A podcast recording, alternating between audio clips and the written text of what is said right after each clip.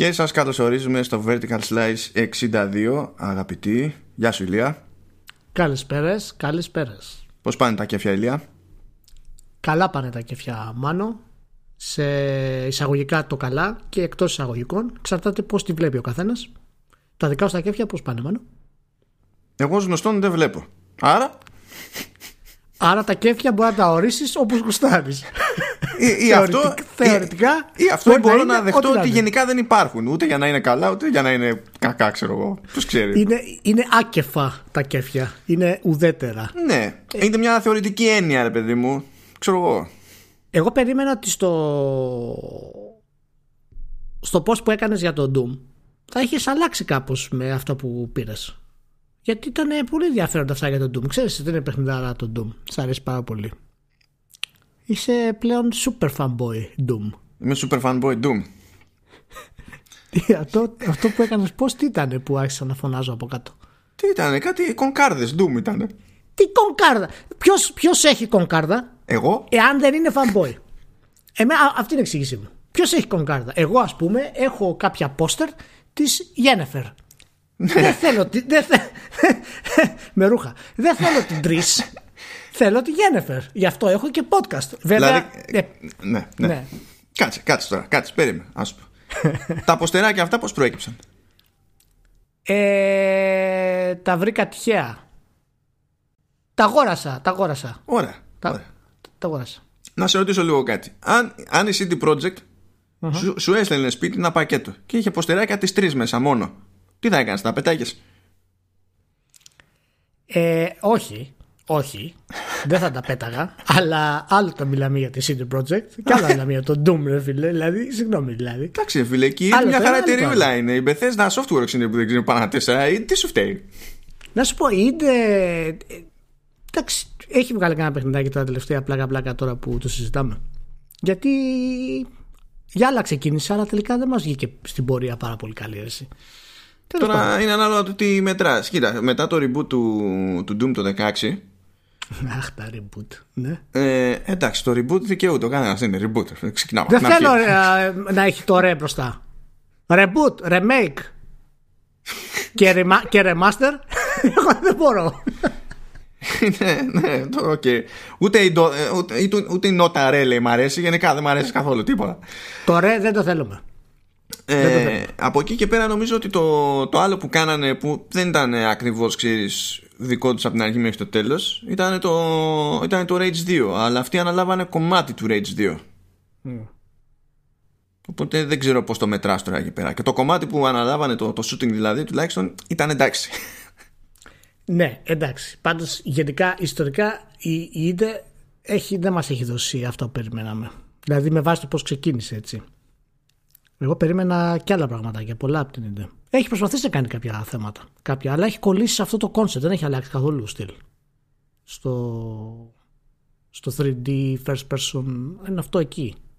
Το ίδιο. Συνέχεια. Εντάξει. Δεν είναι και, και εταιρεία που έχει φοβερό output από την άποψη ξέρεις ότι βγάζει παιχνίδια ψηλό γρήγορα. Ναι, όχι, παίρνει πάρα πολύ καιρό. Ναι, οπότε ξέρω εγώ. Να και όταν το δοκίμασε προέκυψε το πρώτο Rage που και τότε δεν περάσαμε ακριβώς καλά. Δηλαδή με το, ε, με το, με το Doom ναι, του 16 ναι. καλύτερα περάσαμε όσο να πεις. Εντάξει, το δέχομαι. Το δέχομαι. Εντάξει, okay. αυτό, το, αυτό το δέχομαι. Τέλος πάντων, ναι. OK, okay, δεν πρέπει να ξεκινήσουμε με το Doom, αλλά έχει ο κανένας τα ψυχολογικά του, δεύτερο εγώ. εγώ το μόνο που έδειξα ήταν κάτι κονκάρδες. Εντάξει. Μου, μου τη στείλανε. Τι να γίνει, Ηλία, να τις πετάξω. Ε, τι να κάνουμε, μα όχι, πα, περνάει το θέμα σε άλλα πράγματα. Μάνο είναι δυναμικό το podcast, έτσι γίνεται η κατάσταση. Εντάξει. Δεν γίνεται αλλιώς. Okay. Η αλήθεια είναι ότι ε, θα προτιμούσα να μου είχε στείλει ένα, κάποιο δέμα, ξέρω εγώ, η Platinum Games. Αλλά η Platinum Games το πιο πιθανό ναι. είναι ένα, ένα δώρο να μου κάνει κάποτε και αυτό να με κάνουν blog παντού στα social. Γιατί να σε κάνουν blog, εσύ, η καημένη Platinum; Γιατί εσύ όταν είναι, όταν είναι το, το standard marketing stand που κάνουν, δηλαδή ο Μικάμι έτσι και, σου λέει, έτσι και μου τουιτάρεις στα αγγλικά και με ρωτήσεις οτιδήποτε, οτιδήποτε, όχι κάτι με ενοχλεί, οτιδήποτε στα αγγλικά στο δικό μου account, θα φας block. Το, λέει, το λέει ξεκάθαρα. Το λέει. Μη μου μιλάτε στα αγγλικά, μη μου γράφετε, μη με κάνετε mention. Μη ρωτάτε τίποτα στα αγγλικά, block. Α, και το κάνει. Ξεκάθαρος. Ξεκάθαρος. και στο Kickstarter campaign που ξεκινήσανε για το για το Wonderful One on One το, το remaster ε, στα στις ανταμοιβές σε κάποιο, κάποιο tier και πάνω έχει ε, το να σε κάνει ban στο Twitter ο Μικάμι, ο, Μικάμι, ο Καμίγια. Στα σοβαρά. Δηλαδή πληρώνεις για να σε κάνει ban. Κατάλαβε πόσο θεό είναι ο Καμίγια. Ε, εδώ μεταξύ, επειδή τον Καμίγια τον έχω γνωρίσει από κοντά, ε, όταν έρχεται η ώρα να σου μιλήσει για το προϊόν του, είναι Παναγία. Ναι, έτσι, βέβαια. Ξέρετε κάτι. Παναγία, χαμηλή τόνη. Εντάξει, έχουμε έτσι ωραία. Κανένα πρόβλημα. Είμαστε cool τυπάκια εδώ πέρα. Μια ωραία ατμόσφαιρα, ξέρω εγώ. Αλλά μετά δεν ναι, ναι, ναι, είναι, είναι ευγενικό άμα του μιλήσει στα αγγλικά. Ξέρεις, είναι, είναι ok. Ναι, ναι, όχι, όχι τίποτα άλλο. Ε, είναι και από τους λίγους που προσπαθούν να μιλήσουν εξ αρχής και στα, και στα αγγλικά σε τέτοιες παρουσιάσεις. Γιατί περισσότεροι Ιάπωνες, ας πούμε, όταν έχεις τέτοια ραντεβού, ας πούμε, για να δοκιμάσεις παιχνίδια και αυτά, έχουν διερμηνέα αγκαλιά. Που κι αυτός είχε πρόχειρο, αλλά τον, τον έκανε τον κόπο, ρε παιδί με το παραπάνω. Mm. Ήταν καλό, καλό mm. Αλλά ναι, έχει ναι. φτιάξει ένα, μια συγκεκριμένη προσέγγιση online. Και από ό,τι φαίνεται φτιάχνει και καινούριο παιχνίδι, το οποίο δυστυχώς για την ώρα, ελπίζω να είναι για την ώρα, και να μην είναι μέχρι τέλους αυτή η τρολιά λέγεται Project GG δεν. Ναι δεν μπορείς όμως να πεις κάτι στα σοβαρά διότι είναι, είναι παιχνίδι καμίγια. Ναι εντάξει. Δηλαδή το track record που έχει το άτομο είναι χασό. Ναι, οπότε δεν μπορείς να πεις. Γενικά η Platinum Games δεν είναι εύκολο να τη, να τη βάλεις κάτω, να τις βρεις σε λατώματα. Ε, έχει, ε, μας έχει χτυπήσει κάποιες φλέβες και τη συμπαθούμε ιδιαίτερα. Και το, ένα πράγμα είναι σίγουρο πάντως, όπως και να πάει το GG, ο, και πες ότι έρχεται η ώρα να βγει ένα sequel, δεν πρόκειται να το κάνει ο Καμίγια το sequel. Ο Καμίγια είναι από αυτούς που αρνείται να αναπτύξει sequel. Το κάνει πάσα σε άλλον στην Platinum. Ναι. Μπορεί να το πάρει ο Ινάμπα, ρε παιδί μου, και να τραβήξει κουπί. Αλλά αυτός sequel δεν βγάζει. Αχ, είμαι σίγουρος ότι όλοι οι Αμερικανοί σχεδιαστές βλέπουν ότι κάνω καμία και τον ζηλεύουν μέχρι το θάνατο. έχει, έχει, έχει, αυτό το στάτους μαζί με άλλους 5-6 στην Ιαπωνία επειδή είναι ακόμα η αγορά, ξέρεις, ε, έχει τους στάρτης και μπορούν να κάνουν ό,τι κουστάρουν. Για να δούμε. Σοβαρά τώρα για το Twitter που λέμε και τέτοια. Γιατί ναι. ο, ο τύπος σε βρίζει κιόλας, δεν είναι απλά σε κάνει μπαν. Σου ρίχνει ναι, F-bombs αβέρτα. Άμα το ναι. κάνει αυτό κάποιος από δυτικό στούντιο online. Ω, τέλος. Έχει πάρει πόδι. Ναι, ναι, ναι. Τέλος, τέλος. Πόδι. Χαμός έγινε. Καταστροφή. Καταστροφή. Μη σεβασμός δημοσιογράφους, καταστροφή της ποιότητας δυτικής σκηνής. Η εταιρεία είναι εκτός των values που έχουμε. Χαμός θα γίνει, δεν το συζητάμε. Ε, ναι, εντάξει. Γι' αυτό λοιπόν έκανε κονέ και πήρε κινέζικα κεφάλαια η Platinum και αρχίζει και μπλέκει με το self-publishing. Το Project GG θα το διαθέσει και θα το εκδώσει μόνη της, το οποίο είναι κάτι πρωτότυπο για την ίδια. Έχει πει εντωμεταξύ ότι προσπαθεί, και αυτό μου κάνει μεγαλύτερη εντύπωση, ε, προσπαθεί να γυρίσει σε self-publishing και το Bayonetta που να θυμίσουμε ότι μέρος των δικαιωμάτων του Bayonetta γενικά του franchise έχουν πάει στην Nintendo δηλαδή το franchise κατά το ίμιση ανοίξει στην Nintendo και είναι τόσο ναι. βλαμμένοι στην Platinum προσπαθούν να κάνουν κονέ με την Nintendo για να μπορούν να κάνουν self-publish στον Bayonetta. Πάλι άμα το έλεγε άλλη εταιρεία αυτό, προσπαθώ να συνεννοηθώ για κάτι τέτοιο με την Nintendo, θα έλεγες κάτι. Πού πάτε. Ποιοι νομίζετε ότι είστε, δεν κατάλαβα. Να δω την ημέρα που η Nintendo θα αφήσει ελεύθερο ένα τίτλο και τι στον κόσμο. ναι, δεν ξέρω, αλήθεια. Δεν νομίζω να υπάρχει ιστορικό προηγούμενο για κάτι τέτοιο. Δεν ξέρω, άντε να πεις. Τι, τι να. Κοίτα, κατά μία έννοια ψηλό υπάρχει. Γιατί υπάρχει περίπτωση των, τον Μπάντζο. Γιατί εντάξει, ναι, τη Ρέα την πούλησε, αλλά. Ναι, αλλά αυτό, αυτό θέλω να πω. Ότι ξέρεις, ήταν μαζί με τον δημιουργό, ας πούμε. Οπότε τέλος πάντων, άντε να το πεις, αλλά να είναι μέτοχος σε ένα τίτλο η ίδια κανονικά και να μην παιδιά πάρτε τον, είμαστε OK. Είναι, είναι πρωτόγνωρο για Nintendo. Βέβαια, όλοι αλλάζουν στην πορεία. Πού ξέρεις τι μπορεί να γίνει. Το πες για την Nintendo τώρα. Αυτό, ήδη γι' αυτό άρχισε. Γελάς, ακούγεται. ακούγεται. Στην άρθρωσή δεν, δεν γελάω, δεν γελάω. Είμαι σοβαρός. Είμαι σοβαρός. λοιπόν. Και άνοιξε μέσα σε όλα η Platinum Games και καινούριο στούντιο στο, στο Τόκιο. Μιλάμε για άνοιγμα τώρα, ναι. όχι, όχι αβαλέδες. Βέβαια, δεν κάνουν update στο site, έτσι. Αυτό είναι πάρα πολύ. Δηλαδή σου λέει, το γυρνάμε σε self-publishing. Ανακοινώσαμε νέο τίτλο που θα τον, κάνουμε, θα τον εκδώσουμε εμείς. Και πας στο site της για καλά που σου λέει, ξέρεις, επικοινωνήστε μαζί μας κτλ.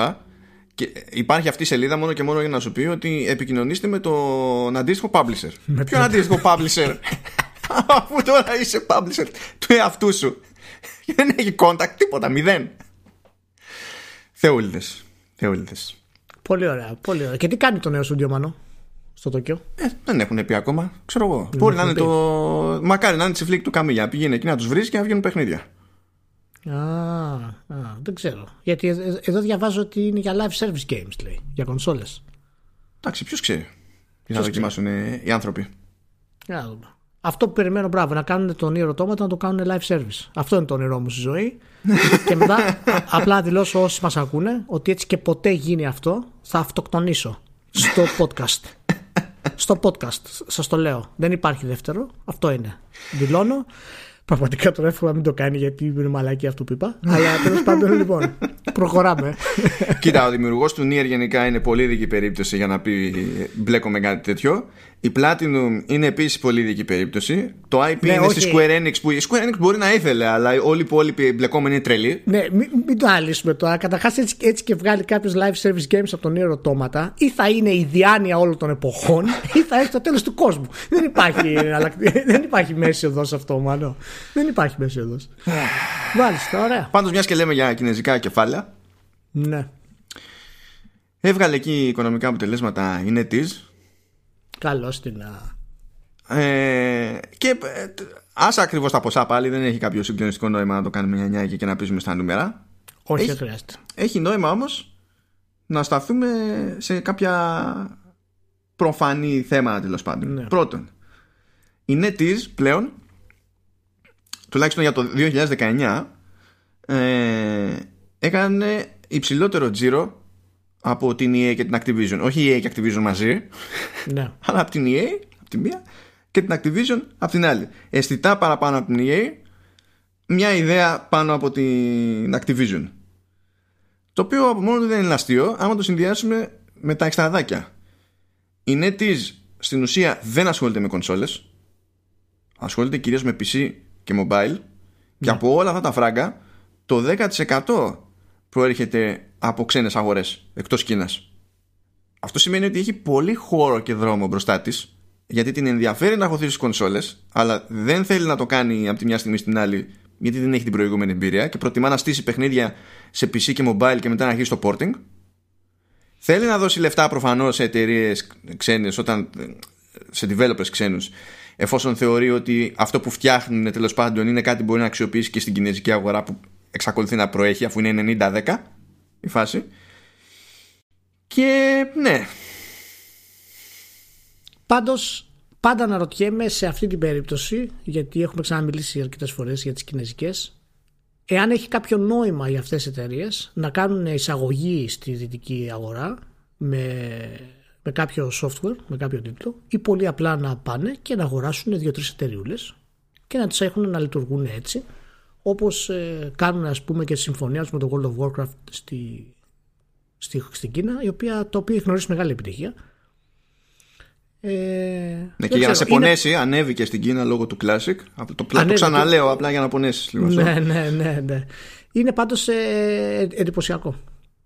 Ιδιαίτερα τα αποτελέσματα συγκριτικά με την EA και την Activision Blizzard. Ω ένα βαθμό η Activision Blizzard εντάξει είναι πολύ κοντά και είναι σχετικά ok, αλλά το γεγονός ότι ξεπέρασε την EA τόσο πολύ δεν ξέρω αν λέει περισσότερα για την EA ή για την EA, να σου πω την αλήθεια. Αλλά όσο, όσον αφορά τα αποτελέσματα είναι πραγματικά πολύ εντυπωσιακό και νομίζω ότι θα πρέπει κάποια στιγμή πραγματικά να κάνουμε ένα podcast ειδικά αφιερωμένο για την κινέζικη επανάσταση ας πούμε στα, στα video games. Έχει πολύ ζουμί γενικά αυτό γιατί τώρα μόνο να πιάσουμε το εξής. Ε, ε, είχε αύξηση τζίρου στο PC Gaming σε χρονιά που έπεφτε ο, γενικά ο τζίρος σε PC Gaming στις, σε υπόλοιπες εταιρείες στο, στο, στο σύνολο της αγοράς.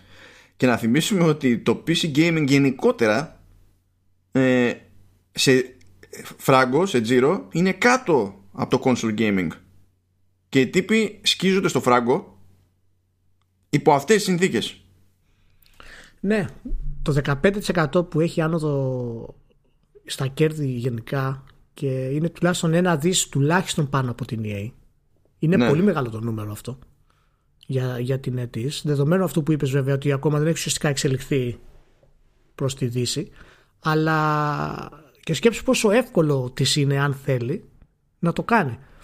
Είμαι πραγματικά, δεν ξέρω, ίσως τα νούμερα με οδηγούν σε αυτό το συμπέρασμα, αλλά πραγματικά βλέπω ότι αυτές οι εταιρείες, όλους αυτούς τους μεσαίους developer που είτε είναι double A είτε είναι triple A αλλά ακόμα δεν έχουν κάνει το μεγάλο βήμα κτλ. Δεν βλέπω κάποιο ιδιαίτερο πρόβλημα από το να σκάσει μια εταιρεία σαν την NetEase και να πει παιδιά, γεια σας, πάρτε λεφτά.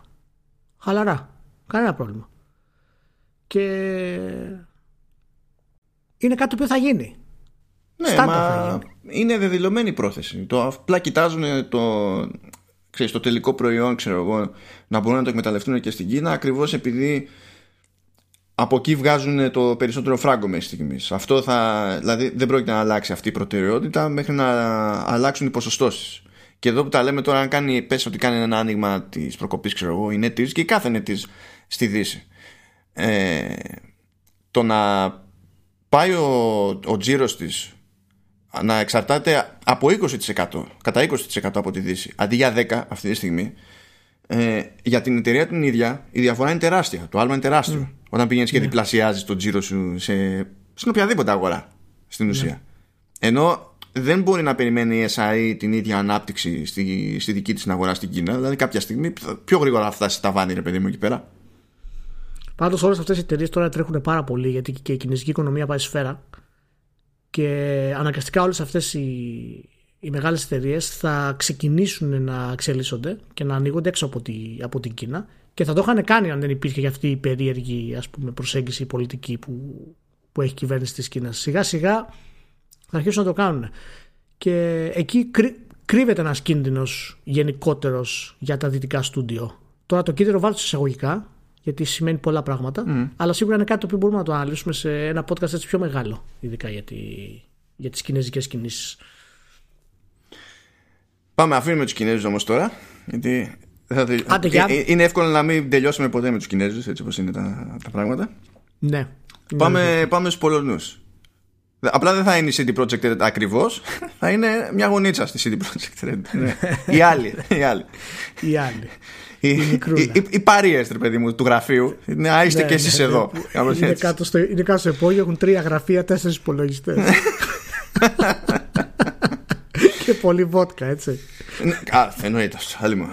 Ε, μόνο έτσι κάνεις αυτή την αλλαγή που έκανε το GOG. Ε, άλλαξε την πολιτική που έχει για, για τα refunds. Δεν μπορεί να το πεις ούτε καν. Δηλαδή, πας να το πεις και σε ακούω που γελάς. Δεν μπορεί, να- δεν μπορεί να- Λοιπόν, για ολοκληρώστε πρώτα. Ολοκλη- Προσπάθησε να ολοκληρώσεις το. Λέει οι τύποι και στείλανε κανονικά και ανακοινώσει. Το είπανε στα social, σε ένα δελτία τύπου κανονικά. Ε, ναι, ναι, λέει, είναι αλλάζουμε λέει full. την πολιτική μας για τα refunds και δίνουμε το περιθώριο στο, στον καταναλωτή ε, να ζητήσει refund, να πάρει τα λεφτά του πίσω, ξέρω εγώ, μέσα σε 30 μέρες από την αγορά. Άσχετα με το αν έχει κατεβάσει το παιχνίδι, αν το έχει παίξει, πόσο το έχει παίξει κτλ.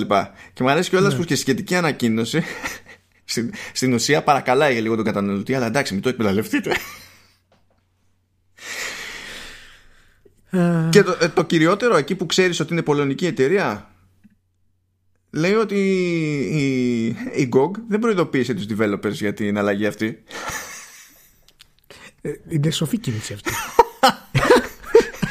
Δεν ενοχλήθηκε ποτέ κανένας από τέτοιο, από τέτοια στάση. μα, μα είναι προφανές σοφή κίνηση αυτή. Γιατί άμα τους ειδοποιούσε δεν θα παίρναγε τίποτα. Θα τους κόβανε τα πόδια. Ε, λοιπόν, εγώ θα το κατηγοροποιώ αυτό στις ε, γκάφες της βιομηχανίας για το 2020 και περιμένω να δω πόσο γρήγορα θα αλλάξει. Λοιπόν, βάζουμε ένα στοίχημα. Εγώ πιστεύω ότι μέσα, στον, μέσα στο Μάρτ θα αλλάξει. θα υπάρξουν κάποια, ξέρεις, κάποιες δικλείδες για να το εφαρμόσουν. Δεν ξέρω αν καταλάβατε ακριβώς τι είπε ο Μάνος, γιατί δεν είναι εύκολο να το καταλάβετε, γιατί είναι προφανώς τόσο απλό και τόσο χαζό, το οποίο είναι πολύ δύσκολο να το καταλάβετε. Θα το ξαναπούμε δηλαδή. Μπορείτε να αγοράσετε ένα παιχνίδι στο GOG, να το παίξετε για ένα μήνα που τελειώνουν τα περισσότερα παιχνίδια και μετά να το επιστρέψετε πίσω και να πάρετε τα χρήματά σας. λοιπόν, απλά να το λέω, χωρίς να υπάρχει κάποιο πρόβλημα με το παιχνίδι, κάποιο τεχνικό ή να έχει κάποιο παράπονο. Μπορεί να πείτε ότι απλά δεν μου τρέχει. Ναι, το ναι. έπαιξε 30 ώρες, αλλά μετά κόλλησε. Και θέλω να το επιστρέψω. Δεν Απλά νομίζω σας το καν λέω. ότι είναι υποχρεωμένος ο καταναλωτής να εξηγήσει το λόγο. Δεν το ξέρω αυτό. δεν το λέει πάντως στην ανακοίνωση, αυτό είναι σίγουρο. Λοιπόν, δεν ξέρω αυτό τι, τι συμβαίνει. Ίσως εκεί έχουν μια επανάσταση τώρα στη, στη CD Projekt και έχουν πορωθεί με τις νέες ανακοινώσεις που κάνανε για το, για το Cyberpunk και το Xbox. Οπότε σου λέει πάμε και στην GOG. σε, λίγο, σε λίγο θα τα δίνουν δωρεάν. Άμα είναι δώστε τα δωρεάν. Κάτω από 10 ευρώ δώστε δύο. Δεν, το, ε, είναι λίγο δύσκολο να το διαβάσεις αυτό και να μην βάλεις τα γέλια. Δηλαδή είναι, είναι- Έχεις είναι δύσκολο. κάποια, έχεις κάποια εξήγηση για αυτό το πράγμα, γιατί εγώ δεν μπορώ να σκεφτώ ότι είναι κάτι άλλο πέρα από γκάφα. Εκτός αν, αν νομίζουν ότι με αυτόν τον τρόπο ε, είναι κάτι το οποίο μπορεί να χτυπήσουν ε, αυτά που κάνει η Epic ας πούμε. Να βάλουν κάτι διαφορετικό. Δεν, δεν ξέρω, δηλαδή δεν μπορώ να σκεφτώ κάτι το οποίο είναι λογικό και να πω «Α, αυτό εντάξει, είναι τραβηγμένο, αλλά δεν θα ισχύσει. Όχι, δεν είναι, μπορώ είναι, να βρω κάποια είναι λογική. γκάφα σίγουρα γιατί είναι προφανές το exploit. Είναι προφανές. Δηλαδή, ε, money money, αν είσαι παιχνίδι single player, τελείωσες. γιατί. Εντάξει, δεν αντιδρούν όλοι οι καταναλωτές με τον ίδιο τρόπο, δεν έχουν όλες οι αγορές σε όλες τις χώρες την ίδια νοοτροπία, αλλά ξέρεις ότι θα, θα σου έρθει αυτό το πράγμα. Δεν γίνεται. Αν λέγανε ότι σου δίνω 30 μέρες περιθώριο αντί για 14, ξέρω εγώ, αλλά σου έβαζε πάλι ένα πλαφόν στο χρόνο που ε, Ναι. δέχεται να έχεις αφιερώσει το παιχνίδι, θα έλεγες εντάξει τέλος πάντων αντί να δίνει 14 όπως άρχισε να δίνει η Valve με κόπων και βασάνων και σου λέει να το έχεις παίξει λιγότερο από δύο ώρες, ε, μου μου αφήνουν ε, και άλλο περιθώριο. Οπότε ξέρω εγώ, αν αγόρασα ένα παιχνίδι, μετά ψιλοξέχασα ότι το είχα κιόλας και συνειδητοποίησα ότι Σάββατο αγόρασα και πέρασε παραπάνω καιρός, ας πούμε, ε, σε αυτούς μπορώ να πάρω τα λεφτά μου πίσω κτλ. Άντε πες να δίνανε και λίγο χρόνο περιθ- ε, περιθώριο παραπάνω σε, σε playtime. Να πούνε δίνουμε δύο ώρες, δίνουμε τρεις. Αλλά το να το έχεις αυτό τέρμα χήμα, ε, πρώτα απ' όλα θα την πληρώσουν οι μικροί. Θα την πληρώσουν οι μεγάλοι. Γιατί οι μεγάλοι είναι αυτοί που πιο συχνά έχουν και παιχνίδια με live services. Δεν ξέρω πώς λειτουργούν ε, όταν υπάρχει επιστροφή από έναν καταναλωτή τι χρήματα χάνει ο developer. Υπάρχει κάποιο ποσοστό λογικά το οποίο κρατάει πάλι η μαμά σε αυτή την περίπτωση η CD Projekt ας πούμε το GOG και ο developer επίσης χάνει κάποια χρήματα αλλά δεν ξέρω ποιο είναι αυτό το ποσοστό στην επιστροφή γιατί αν είναι για τεχνικούς λόγους προφανώς ο developer δεν χάνει τίποτα δηλαδή θα πρέπει να αγκαστεί να το φτιάξει είναι μέσα στη διαδικασία της εγγύησης και όλα αυτά αλλά εάν δεν υπάρχει αιτία στην ανακοίνωση και κάποιος απλά το επιστρέφει, γιατί ο developer να υποστεί ζημιά; Θα έπρεπε οι developers αυτή τη στιγμή να, να τα έχουν κάνει λαμπόγιαλο στον GOG μέσα. Εγώ, αυ- εγώ αυτό, αυτό καταλαβαίνω και δεν ξέρω, δεν ξέρω. Θα έχει πολύ ενδιαφέρον να δούμε πάντως τι, τι, τι θα γίνει με αυτό. Εμένα μου αρέσει πάντως. Θα μπω να πάρω το disco Elysium. θα, το παίξει, θα το παίξει ο ανιψιός μου και μετά να το δώσω πίσω. Ε, είμαστε εκεί. Ξεκινάμε, δίνουμε το καλό παράδειγμα με τη μία. το καλό παράδειγμα. Κύριος. Κύριος. σε όλες αυτές οι απορίες, το γιατί, ξέρεις, δεν καταλαβαίνω από πού και ως πού, ποιο είναι το σκεπτικό και τα λοιπά, αναγκάζομαι κάθε φορά να θυμηθώ μια πολύ συγκεκριμένη εμπειρία που είχαμε ένα φίλο μου που λέγεται Θεοδόσης ξεάσχετο interaction που λέει γιατί έτσι ρε; Με αυτό το στυλ. Έτσι, έτσι πάει. δεν βγαίνει νόημα λοιπόν εντάξει. Οπότε, άστο εκεί πέρα. Δεν ξέρω μπορεί από τα 4 PC 3 γραφεία να, πέσουν στα, τεσ- ε, να μείνουν στα 4 PC αλλά να τους αφήσουν δύο γραφεία. έτσι Ναι, πως το, μπορεί. το βλέπω Μπορεί, μπορεί. Αλλά κανένα δεν μπορεί να τα απολύσουν γιατί τους χρειάζονται όλους για το Cyberpunk γιατί δεν μπορεί να βγει. Ω, ωραία. Ωραία. Ας πάμε σε κάτι άλλο που είναι πιο σαφές ότι λειτουργεί. Έχουμε λίγο hardware αυτή τη δόση. Ε, διότι εσχάτως έχω, εντάξει, έχω σηκώσει και το αντίστοιχο κείμενο στο eternity.gr για ποιον θέλει να τα κάνει λίγο πιο νιανιά, γιατί το έκανα αρκετά νιανιά. Ε, πέρασε από τα χέρια μου ένα DAC, που, όπου DAC είναι Digital Analog Converter, ε, της Creative που λέγεται Sound Blaster G3. Εσύ, Λία, από περιέργεια τώρα, έτσι. Ε, όταν ακούς Sound Blaster, τι έχεις συνηθίσει να σκέφτεσαι με την πρώτη; Ε, κάρτα ήχου φυσικά. Ήταν η δεύτερη κάρτα ήχου μου. Λογικότατο. Τι να, Στο τεχνικός. Mac. τεχνικός. Στο μακρινό PC. Στο μακρινό PC του Έκανα δεν 1900. ε, Παρακάτω. Μα, Πάμε. μακρινό PC και αυτό που έχεις μπροστά σου τι είναι. Κοντινό μακρι- PC. Ναι, το μακρινό PC είπα και ημερομηνία μετά, αλλά χάλασε το podcast, δεν ακούστηκε. Α. Είχε, είχε μπλου- οπότε, ναι, προχώρα. Ε, και αυτό τεχνικώς κάρτα ήχου είναι στην πραγματικότητα. Γιατί Οκ. εντάξει, δεν είναι. Και κάρτα ήχου χωρίς DAC δεν νοείται. Είναι, πάνε λίγο πακέτο αυτά τα πραγματάκια. Ε, και στην ουσία η σειρά G είναι σειρά με DACs που έχει η Creative που είναι στημένα πιο πολύ για gaming γιατί έχει και άλλα DACs ε, που είναι γενικότερης χρήσης ή για ας πούμε πιο audio file stuff και τέτοια πράγματα. Ενώ αυτό είναι περισσότερο στημένο για, για games. Και είναι από τα φθηνά της η αλήθεια είναι. Δηλαδή το μόνο πιο φθηνό που έχει είναι το, το G1 το, το G3 αυτό νομίζω κάνει κανένα 70-80 σε δολάρια δεν θυμάμαι σε ευρώ πόσο, πόσο είναι Ναι. ε, γιατί και όταν ήρθε στα χέρια μου είχε και καλά έγινε το λανσάρισμα ρε παιδί μου Ευρώπη αλλά δεν είχε προλάβει να βγει αγορά από όσο το είδα και να πάρει τιμή local για να είμαι πιο συγκεκριμένος ως προς αυτό ναι. ε, και είναι ένα παν μικρό κουτάκι που έκανα το σταυρό μου όταν το παρατήρησα αυτό έχει ως στάνταρ καλωδίωση USB-C από αυτό και μόνο ήμουν χαρούμενος κατευθείαν και το concept είναι ότι το συνδέουμε τέλος πάντων εκεί που θα το συνδέσουμε και μπορούμε να πετάξουμε πάνω και δικό μας μικρόφωνο με mini jack και δικά μας ακουστικά με, πάλι με mini jack. Και αν, εννοείται ότι μπορούμε να σηκώσουμε πάνω και headset που παίζουν διπλό ρόλο, δηλαδή και μικρόφωνο και, και ακουστικά σε αυτή την περίπτωση. Ε, έχει όμως τη τσαχπινιά του σε αντίθεση με τα υπόλοιπα της σειράς G ε, έχει καλύτερη και απλούστερη υποστήριξη για περισσότερα formats. Δηλαδή, εντάξει, λειτουργεί σε PC και Mac. Okay. Εκεί εμφανίζεται ως άλλη μια πηγή εισόδου-εξόδου και διαλέγει ο χρήστης και κάνει ό,τι του γουστάρει.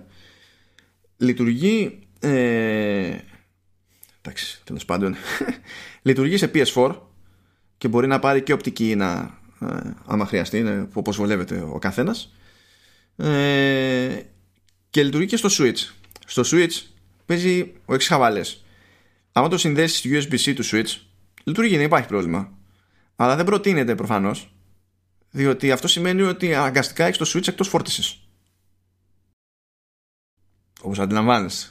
Α, μάλιστα. Οπότε παίζει κομμωδία ότι για αυτή την περίπτωση στάνταρ, δηλαδή το, το προτείνει και αναλόγως δηλαδή στο, στο manual, έχει μέσα συσκευασία ανταπτοράκι από USB-C σε USB-A. Και ζούμε τη στιγμή που σε συσκευή με USB-C αναγκαζόμαστε να χρησιμοποιήσουμε USB-A Ναι. για να γίνει η μόντα. Ε, υποτίθεται ότι δεν υποστηρίζει το Xbox, το οποίο δεν ισχύει. Πώς φάνηκε αυτό; Δεν ισχύει. Ναι, σου λέει η εταιρεία δεν λειτουργεί με Xbox. Το βάζεις, λειτουργεί στο Xbox. Τι εννοεί η εταιρεία όμως; Εννοεί ότι ε, δεν μπορείς να το χρησιμοποιήσεις για voice chat. Δηλαδή δίνεις την έξοδο για τα ακουστικά, να, ακου- θα ακούσεις κανονικά, αλλά δεν μπορείς να κουμπώσεις πάνω μικρόφωνο και να το λειτουργήσεις.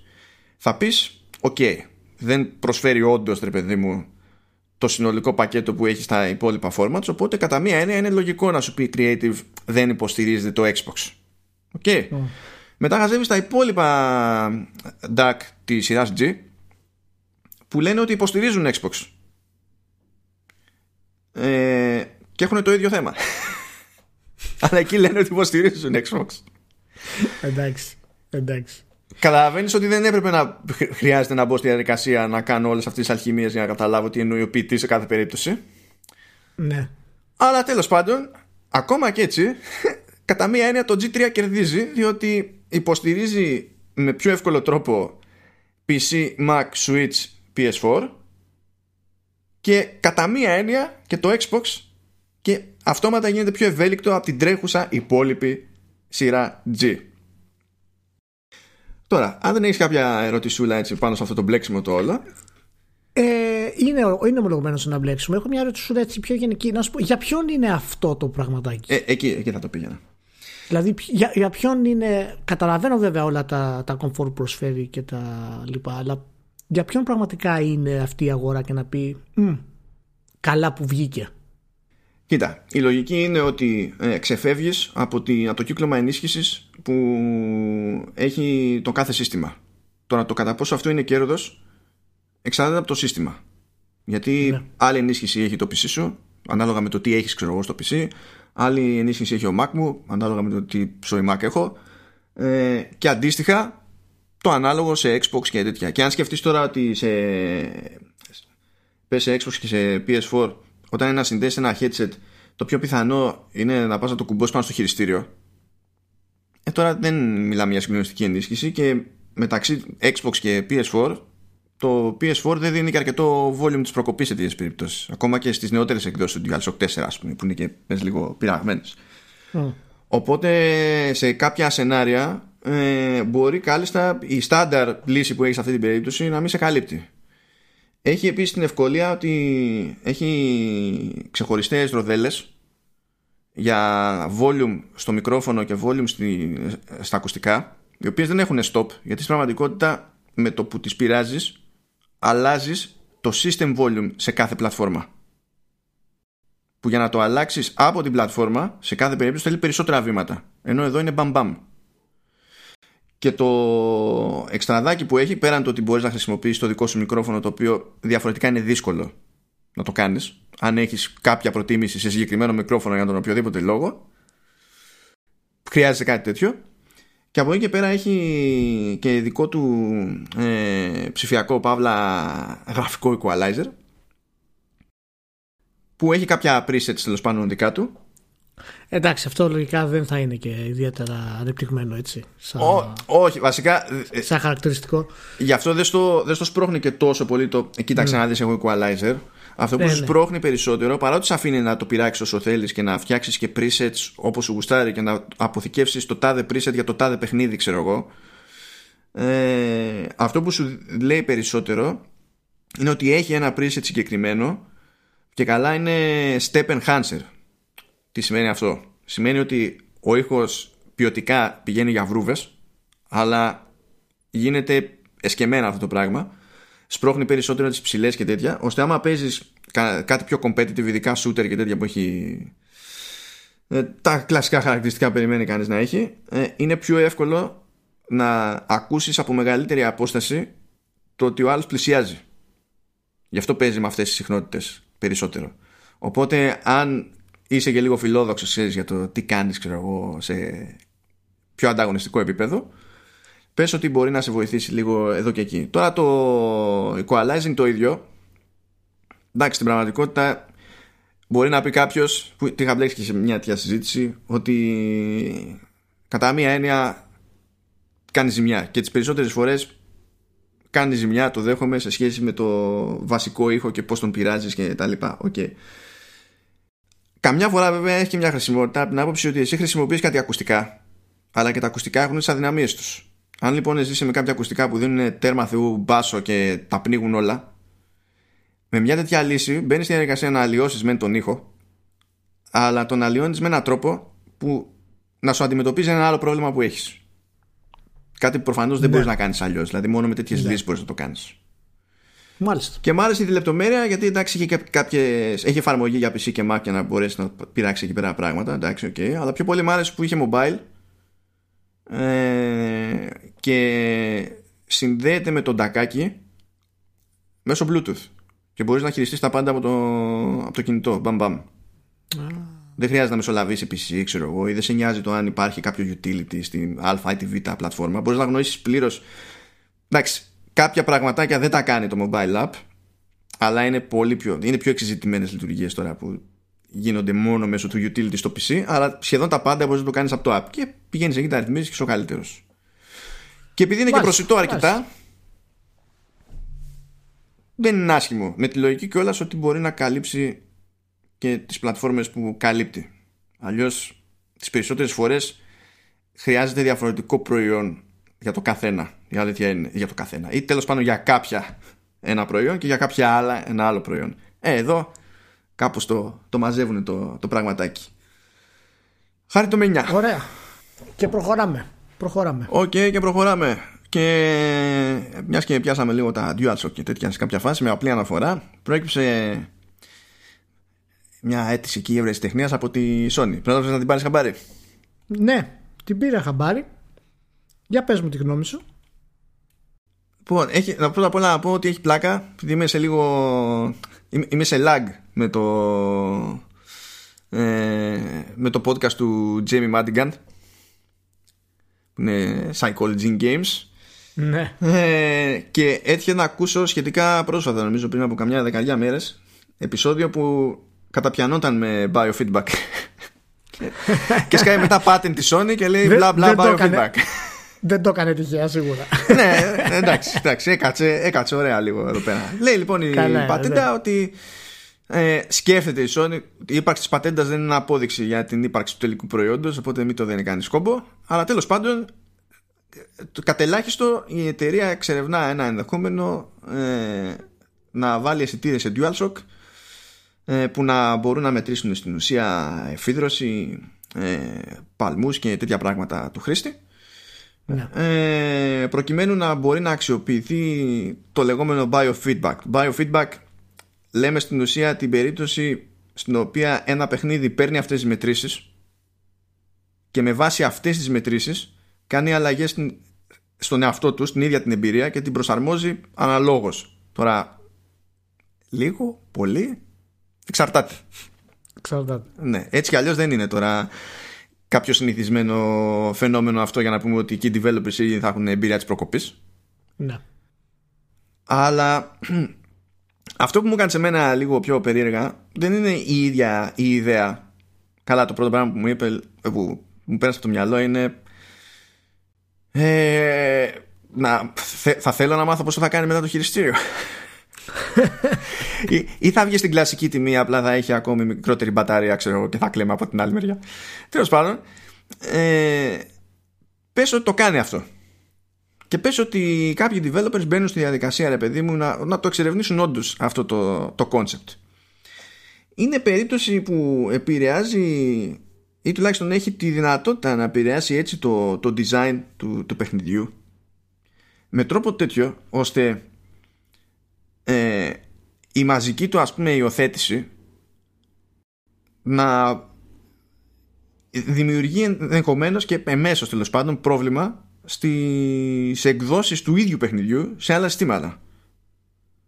Μου φάνηκε λίγο. που δεν το λέω για κακό, κάπως έτσι γίνονται αυτά τα πράγματα. Απλά αυτό ήταν που μου κάθισε περισσότερο σαν σκέψη. Εγώ όταν το είδα και προσπάθησα να καταλάβω γενικά ποιο είναι το concept, η πρώτη μου εντύπωση ήταν ότι έχουμε να κάνουμε με μία ακόμα προσπάθεια της Sony να μπει στο κάτι εναλλακτικό, όπως έκανε και με το touchscreen στο χειριστήριο π.χ., το οποίο δεν έπιασε στην ουσία, δεν χρησιμοποιήθηκε αρκετά. Κάτι για το οποίο πάντα η Nintendo έχει, ξέρεις, την προτεραιότητα και την ικανότητα να τα εισάγει στα παιχνίδια της καλύτερα δεν ξέρω ακριβώς ποιο είναι το σκεπτικό της Sony γύρω από αυτό το πράγμα γιατί από τη μία είναι αυτό που λες ότι πιθανά εάν το βάλεις αυτό και σχεδιάσεις πράγματα πάνω σε αυτό σε άλλα παιχνίδια θα πρέπει να βρεις άλλο τρόπο να τα βάλεις. Μπορεί να βάλεις ένα μετρητή ξέρω εγώ ο οποίος να είναι digital και να, να μην έχει επαφή με τον παίχτη αλλά να σου αφήνει την εντύπωση ας πούμε. Ε, αλλά να σχεδιαστεί παιχνίδι ακριβώς επάνω σε βιομετρικές ρυθμίσεις για να μπορέσει ο παίκτης να δείχνει πώς εκφράζεται και να επηρεάζει το παιχνίδι ανάλογα, το θεωρώ ιδιαίτερα pipe dream, όπως το λέμε. Και δεν ξέρω ακόμα, επειδή δεν ξέρουμε και ακριβώς το εύρος του τι θέλει να κάνει Sony με αυτό το πράγμα, εάν θα το βάλει και όλα αυτά τα πράγματα, δεν ξέρουμε ακόμα τι, αν θα είναι καλό για το gameplay. Δηλαδή, τι θα κερδίσει ο παίκτης από αυτό το πράγμα. Και σκέψω ότι όταν μιλάμε για βιομετρικές ρυθμίσεις, μιλάμε ότι υπάρχουν πολλές πιθανότητες αυτές να είναι και υποκειμενικές. Καλά, δηλαδή, ναι. σκέψου, μια, σκέψου μια στιγμή η οποία είναι τρομακτική για κάποιον, σας ξεραθεί στα γέλια. Τι θα κάνει εκείνη τη στιγμή το, το biometric, ας πούμε. Εντάξει, θα σου πει ότι σε αυτή την περίπτωση θα αλλάξει και η αντίδραση του, του ίδιου του παίχτη. Οπότε θα μετρήσει άλλο πράγμα έτσι κι αλλιώς όποιος αισθητήρας. Ναι, ναι, θα, θα, το μετρήσει, αλλά αυτό θα επηρεάσει κάπως το παιχνίδι, θα επηρεάσει κάπως το gameplay. Δηλαδή, αν αυτό το δέσουν ανάλογα με το πόσο παίχτης απολαμβάνει την εμπειρία και τη βιώνει την εμπειρία και μπορούν να πούνε ότι σε αυτό το σημείο η μουσική που είναι δυναμική, αυτός ο παίκτης που έχει αυτά τα βιομετρικά μέχρι εκείνη την ώρα, θα ανεβάσουμε την ένταση, ας πούμε. Θα έχει και η μουσική. Δηλαδή πρέπει να αλλάξουν τόσα πολλά πράγματα για να, σε ένα παιχνίδι δυναμικά για να έχει αποτέλεσμα αυτό, το οποίο εγώ ακόμα δεν το αισθάνομαι ότι είναι μια επιλογή ε, ξέρεις, που θα μας πάει κάπου. Δεδομένου βέβαια ότι δεν ξέρουμε τίποτα. Άμα ήταν κάποιο χαρακτηριστικό το οποίο έλεγε η Sony εδώ καιρό ότι το δουλεύουμε, το κάνουμε, το ράνουμε, έχουμε παραδείγματα, θα είχαμε και κάτι να συζητήσουμε παραπάνω. Αλλά έτσι όπως είναι, δεν ξέρω, εμένα πιο πολύ για gimmick μου φαίνεται αυτή τη στιγμή, που ίσως ένα-δύο παιχνίδια να το έχουν και δεν ξέρω ακριβώς αν θα ωφελήσει εν τέλει στο, στο gameplay. Φαντάζεσαι να παίζει ρε παιδί μου σε ένα παιχνίδι όντως η, η κλιμάκωση ή αποκλιμάκωση του, του tempo στη μουσική με βάση ξέρω εγώ του, τους παλμούς ναι. Ε, και να είσαι ένας έφηβος και να είσαι σε μια ήρεμη φάση του παιχνιδιού Απλά αρχίζεις να σε κράζει μάνα σου, ξέρω που παίζεις. να, να τσιτώνεσαι, να παίρνουν οι παλμοί, να μην σημαίνει τίποτα στο παιχνίδι, αλλά να δίνει πόνο η μουσική. Είναι το έπος, ξέρω εγώ τώρα γίνεται, σταματάς. Το φαντάζεσαι να είσαι πάρα πολύ ήρεμος, να απολαμβάνεις μια ωραία βαρκάδα στη θάλασσα και να σκάει μήνυμα από, τη, από την κοπέλα που είσαι. Γιατί δεν έχει εμφανιστεί. Αρχίζουν να δρώνουν τα χέρια, αλλάζει, θα αλλάζει η ήρεμη βαρκάδα, θα γίνεται κάτι άλλο. Ή, ή να σε τσιτώνει κάποιος και αυτό να είναι trigger για boss fight. ναι, ναι, ναι, ναι. Δεν ξέρω, δεν ξέρω. Πάντως, αν κάποιος θα μπορούσε να το, να το, χρησιμοποιήσει αυτό για να κάνει τους παίκτες να υποφέρουν, αυτός θα ήταν ο Μιγιαζάκη πρώτος από όλους. σίγουρος. Αυτό είναι το μόνο σίγουρο. Βλέπω ότι είναι χαμηλά η παλμή σου. Α ανεβάσουμε τη δυσκολία. ναι, ναι, γιατί είναι στο 88, δεν κατάλαβα. 99. Πάντως, η τελευταία φορά που έχουμε ακούσει κάτι σχετικό ως πείραμα που ήλπιζε οποιοδήποτε να βγάλει κάπου πρέπει να ήταν ε, με την Nintendo επιβάτα με το Vitality Sensor που δεν οδήγησε πουθενά και είπαν κιόλας ότι είχαν πρόβλημα με το να το κάνουν αυτό να έχει κάποιο νόημα στο, στο παιχνίδι και όλα ήταν, κατέληγαν να είναι πολύ απλά για να αξιοποιηθεί να αυτό. ναι, μπορούμε να πούμε το πιο κοντινό από αυτό που μεταμορφώθηκε σε game είναι το fitness έτσι ναι, δηλαδή ναι. κάτι που μετράει ας πούμε τον εαυτό σου που σε βοηθάει κάπως αλλά έχει τη μορφή του gameplay ας πούμε. Νομίζω ότι είναι το πιο κοντινό αυτό. Ναι, αλλά και εκεί έχεις το πρόβλημα ότι οι, οι μετρήσεις που κάνει το σύστημα συνήθως είναι στο γάμο του Καραγκιόζη. Δηλαδή... Ε, ναι, εντάξει τώρα, προφανώς. Ναι, εννοείται. Δηλαδή, αν έχεις, ξέρω εγώ, μία στις με... δέκα μετρήσεις, κάτι θα σημαίνει. Ξέρω, η... τουλάχιστον, τουλάχιστον παίρνει το βάρος σωστά. η... η άλλη σκέψη που μου πέρασε τώρα, βασικά μόλις από το μυαλό, είναι το εξής. Θα έχει πλάκα τώρα όλο αυτό. Ε, να μην είναι καν προτεραιότητα. Πε ότι θέλει η Sony όντως να το κάνει αυτό στο DualShock 5 για το PS5, έτσι. Και πες ότι το ναι. κάνει όντως. Ε, με διαολίζει τώρα η σκέψη ε, το ενδεχόμενο τέλος πάντων η υποστήριξη ε, αυτή να μπει στο DualShock 5 απλά για να μπει για το ενδεχόμενο όταν θα έρθει ο να ασχοληθεί με VR στο PS5 να μην έχει τα καινούρια χειριστήρια για το VR που εκεί ίσως να παίζει και περισσότερο, να είναι και λογικότερο να βάλουν τέτοιους αισθητήρες, γιατί είναι αλλιώς τιμένε οι εμπειρίες και θα μπορείς να κάνεις κάτι που να είναι πιο specific, ας πούμε, σε κάποιες ναι. περιπτώσεις. Είναι πιο ανοιχτό το, το πεδίο εκεί σε πειραματισμό, φαντάζομαι. Ναι. Αλλά να πει ότι πρέπει να τα έχω κάπως και στο DualShock, διότι αν δεν έχει ο άλλος, ξέρω εγώ, τα αντίστοιχα του, του PS Move και σε κάποιο παιχνίδι μπορεί να παίξει και με το DualShock όπως συμβαίνει και τώρα σε VR games στο, στο PSVR Τέλος πάντων να, να υπάρχει δυνατότητα να μετρηθούν αυτά τα πράγματα και να είναι περισσότερο ως, ξέρεις, τόσο εφεδρική υποστήριξη στο DualShock. Ναι, θα μπορέσουν αυτά να χρησιμοποιηθούν στο gameplay όμως επικοδομητικά, τουλάχιστον σε κάποιο βαθμό. Δηλαδή εκεί δεν καταλήγει στην ουσία. Εάν αυτά μπορούν κάπως να χρησιμοποιηθούν. Και εγώ πιστεύω ότι αυτό είναι το πιο δύσκολο γενικά. Mm, απλά υποθέτω ότι υπάρχει ένα εμπόδιο λιγότερο στο VR γιατί στο VR έχεις και το πιο επιτυχημένο κατά βάση αποκλεισμό σου από το υπόλοιπο περιβάλλον. Οπότε είναι δυσκολότερο να επηρεαστείς από το, από το περιβάλλον σου με τρόπο που να καταλήγει να επηρεάζει το τι γίνεται στο, στο παιχνίδι που θα ήταν και ζημιά. Σαν αυτά τα παραδείγματα που λέγαμε τώρα για το, για το χαβαλέ ας πούμε.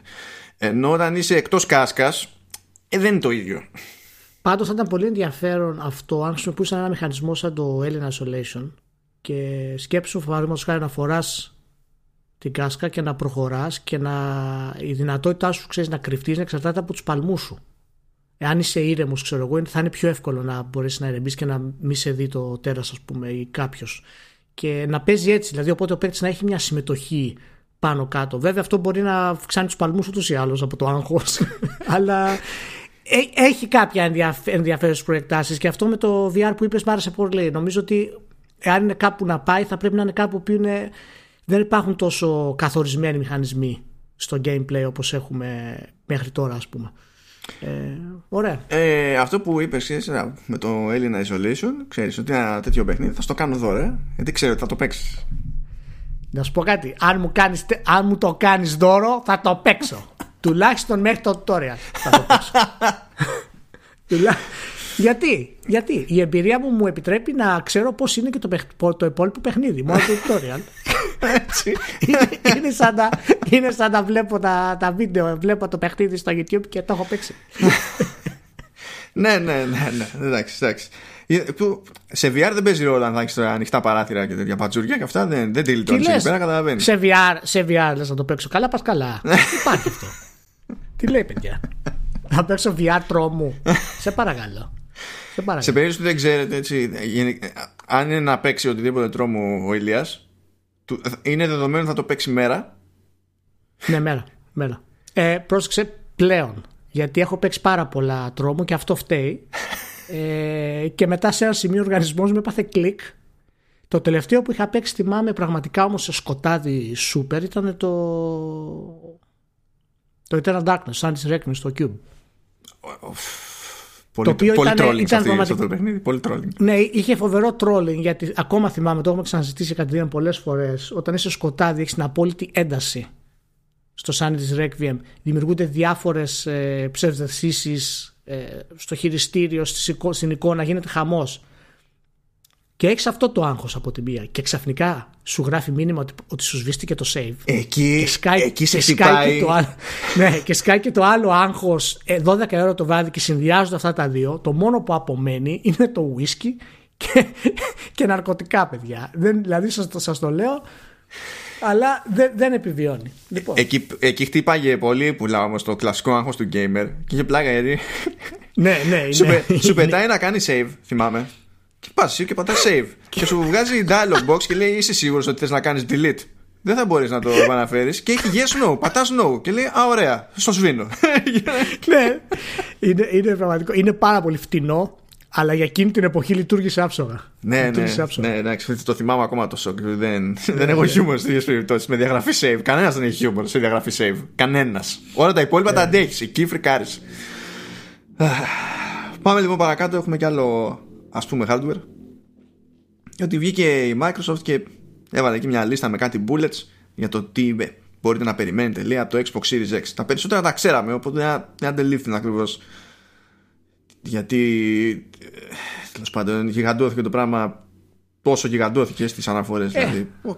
ναι. μπορούμε να πούμε ότι ήταν πιο επίσημο Είχε, είχε, είχε χαρτί, ξέρω εγώ, το βγάλω Spencer ο ίδιος στο, Εντάξει, όταν, του. Όταν έχει έτσι. βγει από πριν και σου λέει ότι θα έχει, ε, στη, θα έχει next gen architecture στη, στη GPU από AMD, η οποία αρχιτεκτονική δεν έχει βγει και είναι γνωστό ότι η επόμενη αρχιτεκτονική είναι RDNA 2 και το μόνο που αλλάζει τώρα ως προς αυτό είναι ότι λέει γράφει RDNA 2 ε, δεν μπορείς ναι, να μένει έκπληκτο. Δηλαδή δεν υπάρχει. Δεν φτιάχνει η AMD άλλη αρχιτεκτονική, ειδικά για το Xbox. Κανένας δεν φτιάχνει. Όχι, απλά είναι, είναι επιβεβαίωση για μένα. Πλέον είναι, τα έχουν βάλει στο χαρτί που λέμε. Δηλαδή αυτό δεν έχεις να πάρεις κάτι άλλο ιδιαίτερο από αυτό το, το πράγμα. Άρχισαν να μιλάνε και αυτοί λίγο για ray tracing στο, στον ήχο. Έχουν πει πλέον ότι το ray ναι. tracing γενικά που θα έχει hardware acceleration, γιατί έτσι κι αλλιώς αυτό τάζει η AMD για τη νέα της αρχιτεκτονική, ναι. θα είναι για κάποια effects. Γιατί όπως λέγαμε και επιμέναμε, ούτε που ξέρω πόσα επεισόδια το έχουμε πει αυτό το πράγμα, ε, ότι δεν παίζει το concept κάνουμε στα σοβαρά render του παιχνιδιού με ray tracing. Είναι pipe dream αυτό. Δεν, δεν είμαστε εκεί ακόμα. Ναι χαλαρώστε. Ναι είναι ένα εφεδάκι εδώ ένα εφεδάκι εκεί να έχουμε να λέμε. Εντάξει ωραίο θα είναι αλλά μην το ξεφτυλίσουμε κιόλας.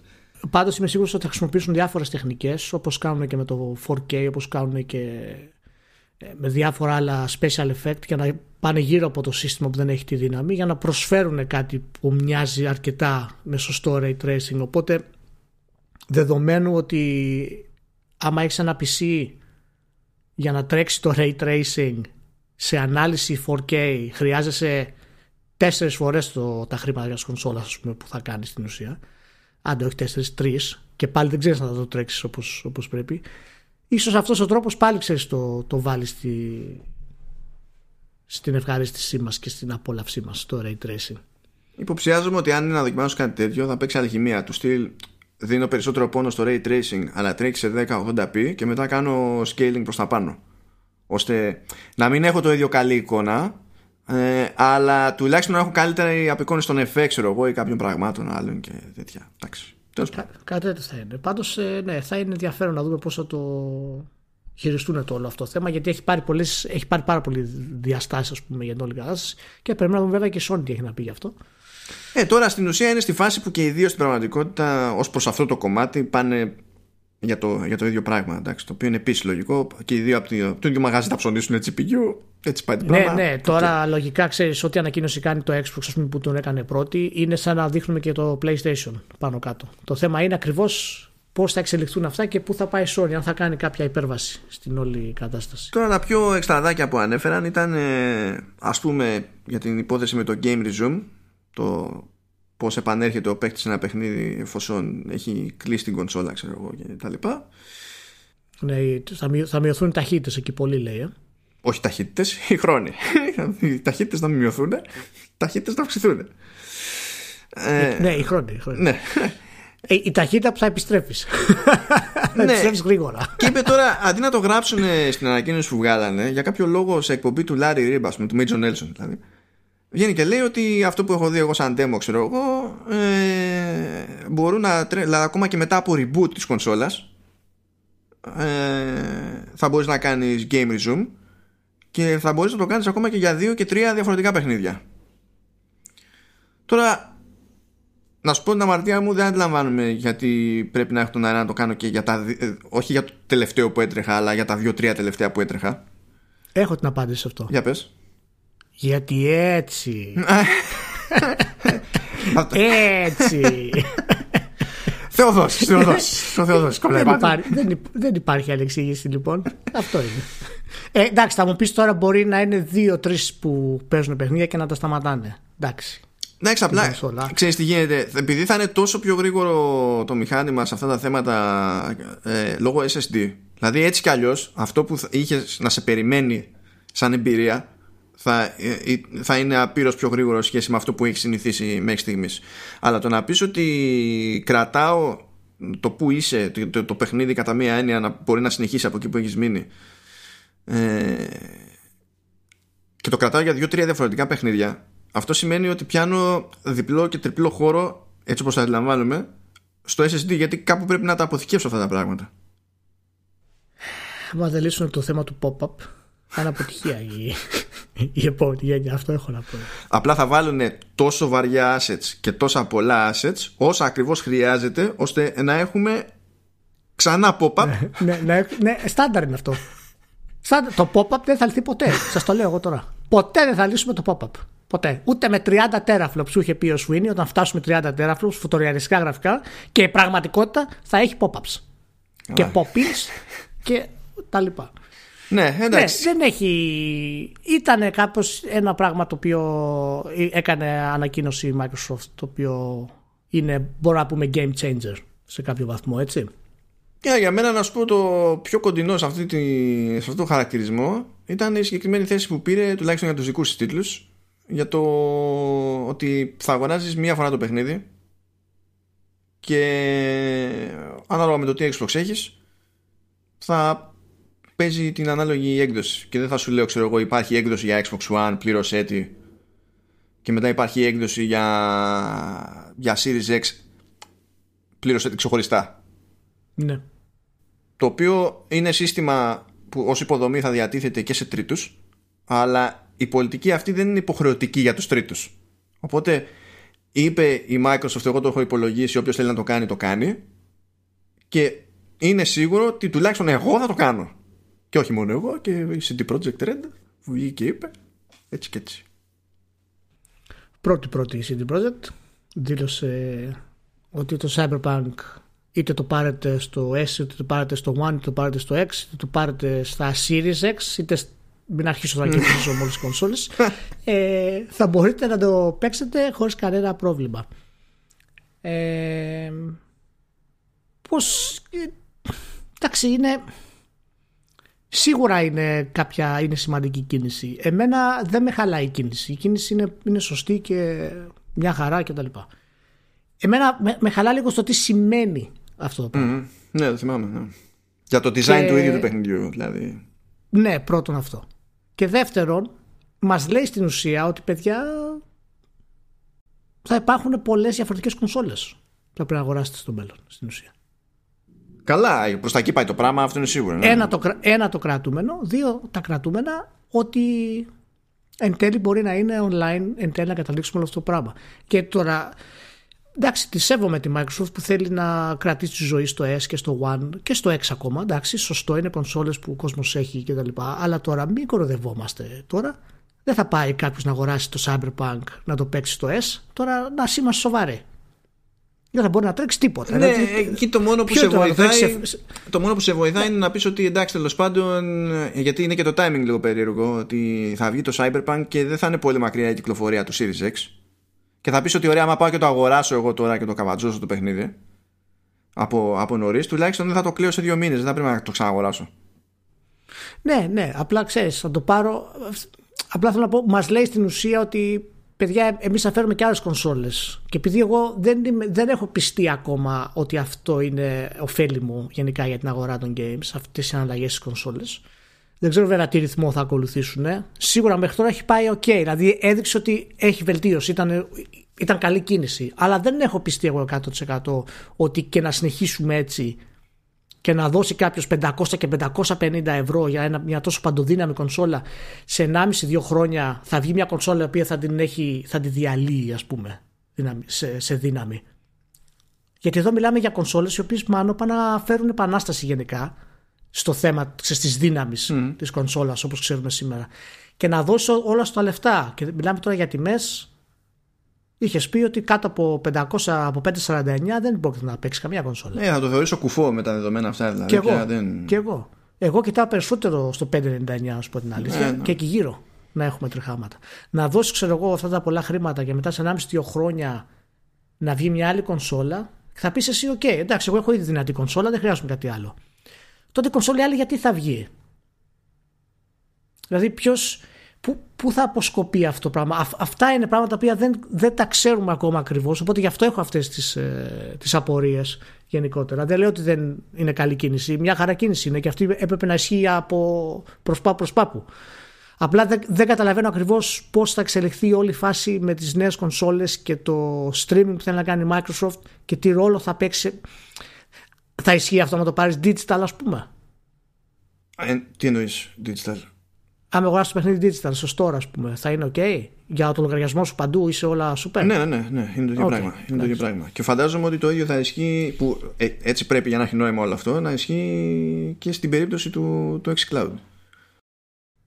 Ναι, δηλαδή άμα δεν ισχύει σε κάποιο, τότε υπάρχει μεγάλη τρύπα. Έτσι. Ναι, δηλαδή ναι. Από, από τη στιγμή που γίνεται αυτό, τελείως θα πρέπει να ισχύει παντού. Να σου πω, είναι κάτι αυτό που βλέπεις στη Sony να το κάνει αυτό το Νομίζω πράγμα; ότι θα αναγκαστεί να το κάνει αλλά όπως έχω πει ε, πάρα πολλές φορές συγκριτικά τον, ε, μεταξύ των δύο είναι η πιο απροετοιμάστη. Δηλαδή και τώρα ξέρουμε ρε παιδί μου ότι άμα πάρουμε ένα παιχνίδι για PS4 και το βάλουμε σε PS4 Pro αλλά το παιχνίδι αυτό δεν υποστηρίζει για κάποιο λόγο κάτι συγκεκριμένο στο Pro.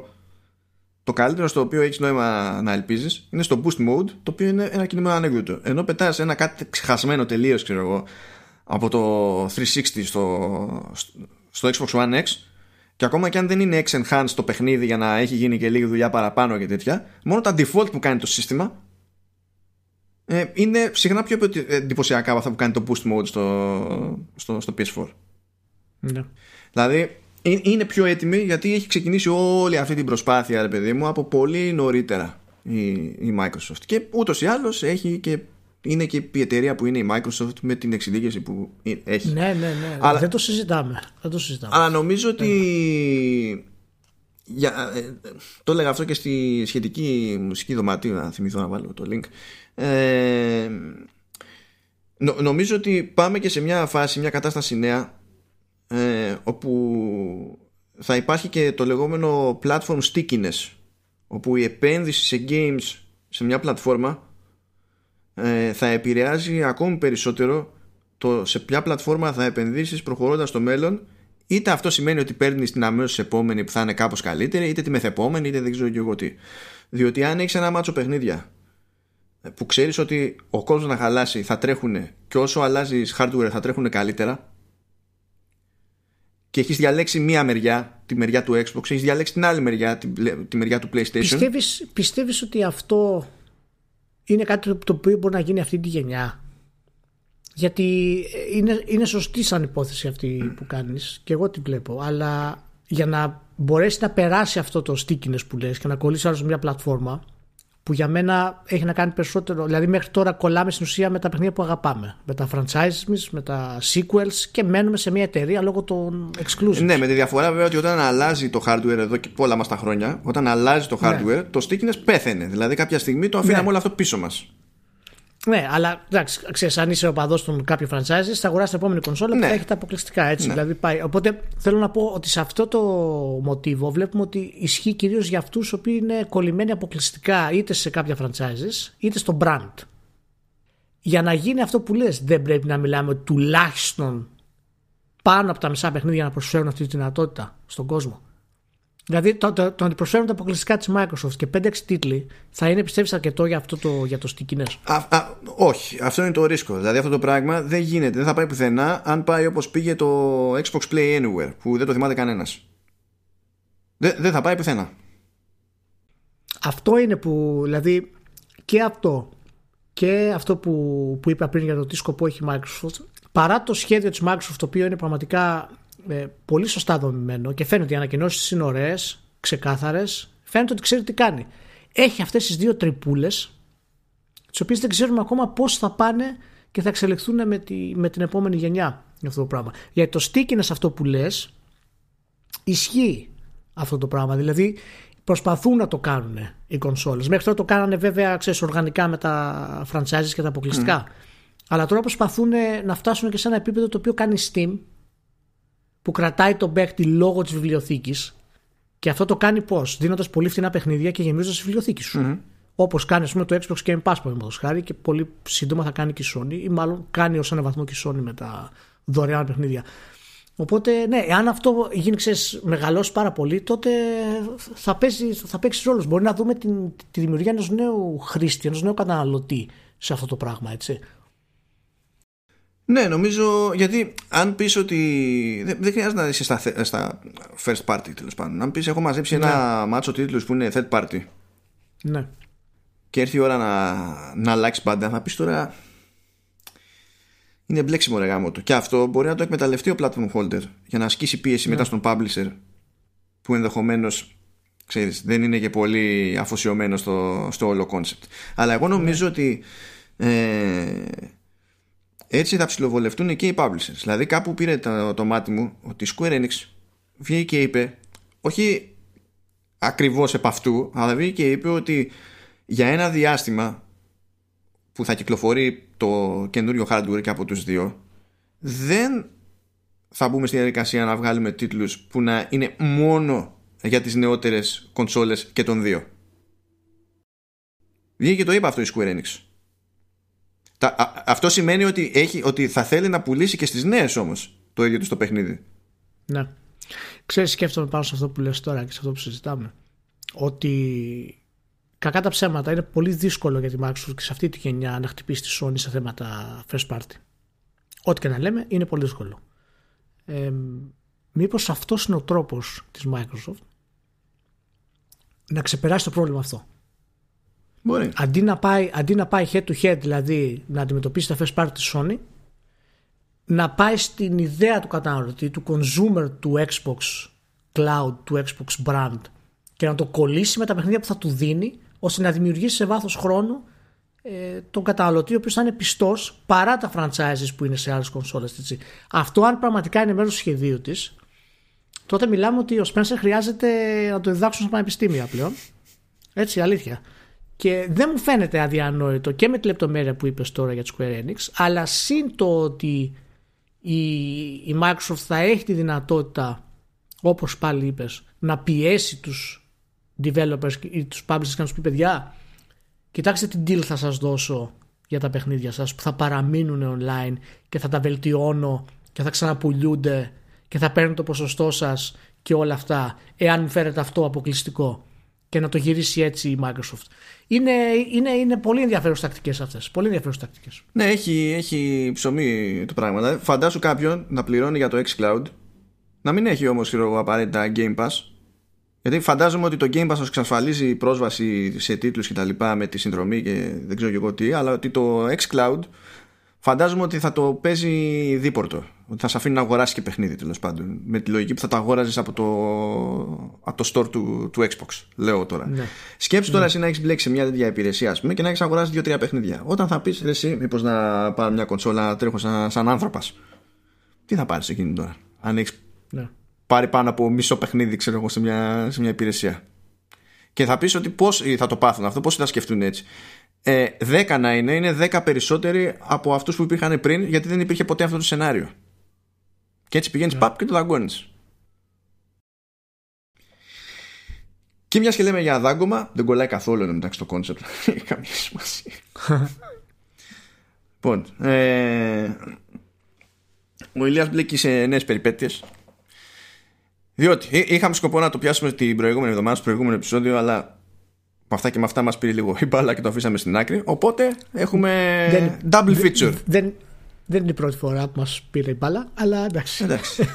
Μείνετε μαζί μας. Λοιπόν, πρώτον, επανήλθε το ορυχείο ε, με άρθρο στο Eternity, που είναι πιο συγκεκριμένα για το, για το Crunch και έχει μιλήσει ο Ηλίας ε, με εκπρόσωπο από Game Workers Unite. Αυτό μπορεί, θα πετάξω το link, θα μπορείτε να το διαβάσετε. Και τη μέρα που γράφουμε που είναι η μέρα Παρασκευή Παρασκευή 28 ναι 28 Φεβρουάριου είναι που ξεκίνησε θα πω 1,1 ε, podcast ότι ξεκίνησε διότι το ένα ξεκίνησε όντως και το άλλο δεν έχει ξεκινήσει ακριβώς ναι ναι, έχει, έχει την εισαγωγή πάνω. Μόνο είναι δύο νέα podcast που ξεκινάνε για το ορυχείο. Το ένα είναι το Social Gamer και το άλλο είναι το Game Up. Το Social Gamer έχει το πρώτο επεισόδιο και μιλάμε με έναν καθηγητή από την Ολλανδία για διάφορα θέματα βίας και πώς θα αντιμετωπίσει το παρελθόν τα games και τα παιχνίδια στρατηγικής και το Assassin's Creed και θέματα ιστορίας και αφήγησης, ας πούμε. Πολύ ενδιαφέρον podcast, να πάτε να το ακούσετε, είναι πολύ, είναι πολύ ωραίο. Ε, και το Game Up θα ανέβει την άλλη εβδομάδα. Okay. Και χοντρικά αυτά τα podcast θα ανεβαίνουν κάθε 10 μέρες πριν το ορυχείο. Δηλαδή θα είναι ένα podcast, δεύτερο podcast, μετά ορυχείο και ούτω καθεξής στην κατάσταση για να μπορέσω να κρατήσω λίγο. Α, αυτό, που, αυτό που περιέγραψε μεταξύ δεν έχει καμία σχέση με το κάθε 10 μέρες πριν από το ρίχη. ναι, ναι. ναι. όχι, είναι, είναι, ναι, όχι, είναι πρώτη του μήνα το ένα, δέκα το άλλο, είκοσι το ρηχείο. Κάπως έτσι πηγαίνει. Ναι, ναι, ναι. Έτσι, έτσι, έτσι βγάζει νόημα. Έτσι βγάζει νόημα. Οπότε... Ε, οπότε στην ουσία τα, ναι. τα podcast ως podcast, δηλαδή το κάθε ένα ξεχωριστά, όπως το καταλαβαίνω, θα είναι μηνιαίο ρε παιδί μου. Όπως αντίστοιχα και το άρθρο, το, το κείμενο και αυτό είναι μηνιαίο κατ' ουσίαν. Ναι, ναι, όλα αυτά θα είναι πλέον ε, μηνιαία. Τα podcast θα είναι μηνιαία, γι' αυτό έβαλα και δύο ώστε να υπάρχει αναλλαγή μέσα στο μήνα να μπορεί ο άλλος να ακούει. Γιατί, Γιατί είναι podcast τα οποία θα προσπαθήσω να βασιστούν σε καλεσμένους. Και καλεσμένοι οι οποίοι μπορούν να μας πούνε κάποια πράγματα για games τα οποία δεν τα συναντάμε συχνά σε συζητήσεις. Ε, και δεν είναι όλοι τόσο εύκολο να βρούμε. Δηλαδή, ο Μάνος, ας πούμε, θα έρθει σε ένα podcast ειδικά αφιερωμένο για τεχνολογία για να μας εξηγήσει επακριβώς και ανάλυση για τα θέματα των νέων κονσολών τα οποία στο Vertical Slice δεν υπάρχει ο χρόνος βέβαια για να τα καλύψουμε όπως πρέπει.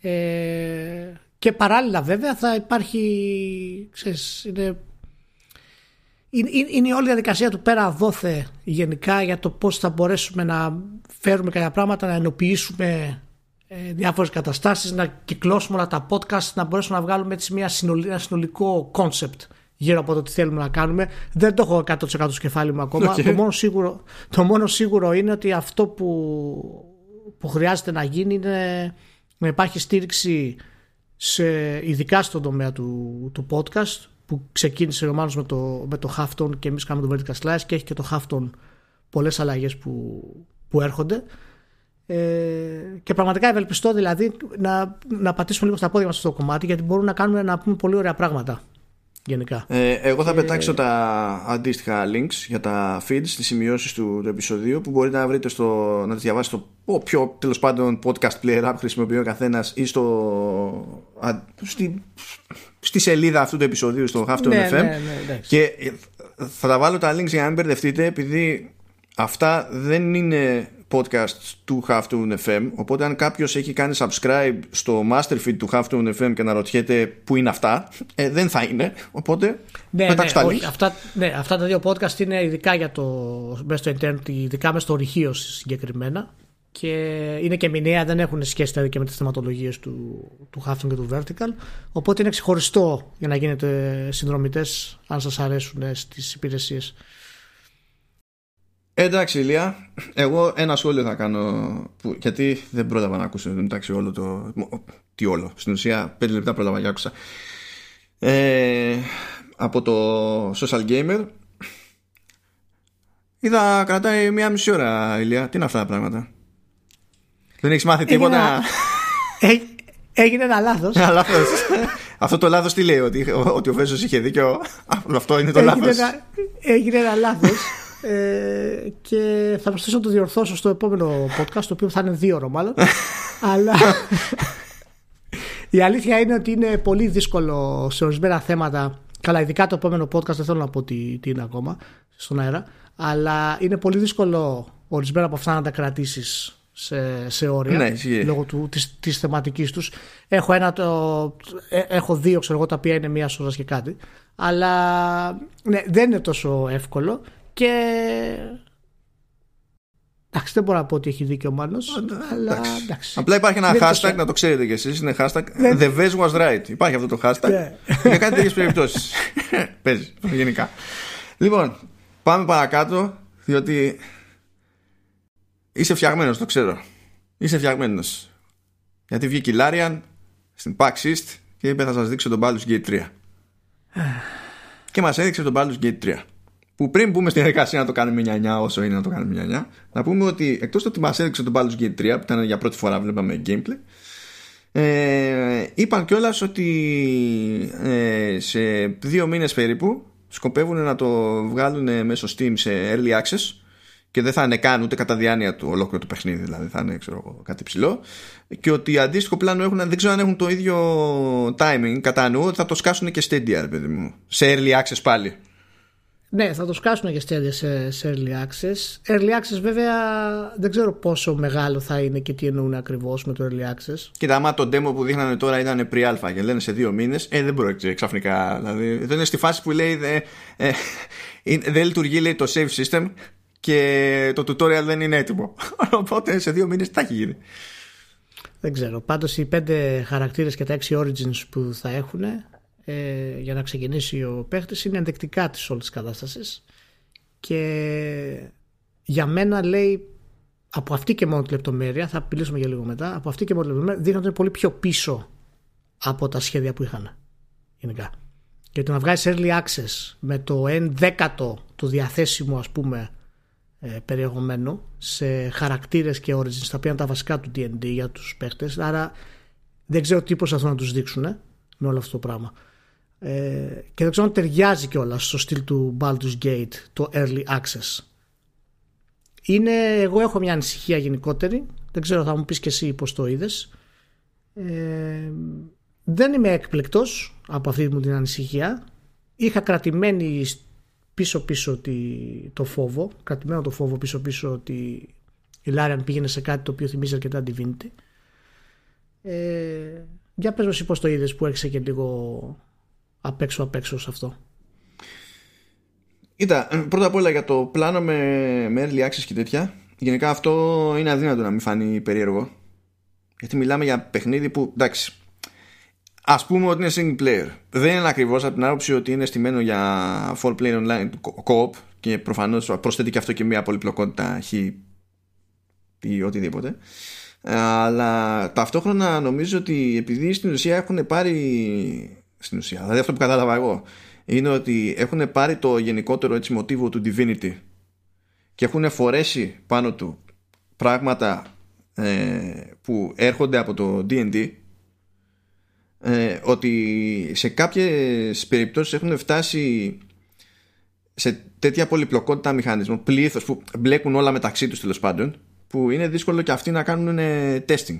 Και ότι όταν το συνειδητοποίησαν, κάποιος θα είπε now what; Ναι, και τι θα τους έλεγε αν λέγανε ότι θα βγάλουμε όχι early access, αλλά αν λέγαμε ε, ότι θα κάνουν closed beta για το Baldur's Gate. Θα έλεγες τι, τι closed beta για τέτοιο παιχνίδι; Πάλι το ίδιο θα λέγαμε. Κοίτα, είναι μιλώντας αρχικά για το συνολικό στήσιμο του παιχνιδιού να πω ότι κινηματογραφικά φαίνεται ότι είναι έτσι λίγο προηγμένο βάζω το κινηματογραφικά το, το βάλουμε σε εισαγωγικά ε, χρησιμοποιούν μια τεχνική close-up στα cutscenes για να μιλούν οι χαρακτήρες το οποίο δεν την προτιμώ γιατί δεν πρόκειται να είναι επίπεδου σωστού για να είναι τόσο κοντά η κάμερα στους χαρακτήρες. Ε, και φαίνεται σαν να έχουν πάρει κάποιο κομμάτι από το από παιχνίδι σαν το Witcher παραδείγματος χάρη που έχουν τους διαλόγους στα cutscenes και τα λοιπά έχουν κρατήσει το σχεδιασμό του Divinity το οποίο στην ουσία το Divinity είναι σαφώς είναι sandbox απλά είναι sandbox ξέρεις 3x4 ε, ε, δεν, πάει, δεν, δεν πάει παραπάνω γιατί φυσικά έχεις πάρα πολλές επιλογές, έχεις άλλους παίχτες, έχεις το σύστημα μάχης, όλα αυτά. Είναι, είναι αυτό το μέτρο που έχει η Larian, το οποίο είναι, είναι φοβερό, ειδικά όταν παίζει σκοπ. Αλλά το DD αφορά το εύρος και την ελευθερία. Αυτό είναι το DD. Και το Baldur's Gate το ήξερε αυτό, το κλασικά Baldur's Gate, πολύ καλά αυτό το πράγμα. Και δεν το χάλασε. Δηλαδή δεν είπε ότι θα σου δώσω ένα τεράστιο κόσμο όπου θα είναι sandbox και θα μπορεί να κάνεις ό,τι γουστάρεις. Μας έδωσε πολύ συγκεκριμένα quest να παίξεις επάνω στο DD. Εγώ αυτό που είδα τώρα ήταν ένα πειραματικό στυλ σαν του Divinity με τα skills του D&D, του 5th edition. Το οποίο εν μέρει είναι ok, εντάξει, αλλά δεν ξέρω τι μπορεί να προσφέρει διαφορετικό από το Divinity. Έτσι όπως το έχουν στημένο δηλαδή.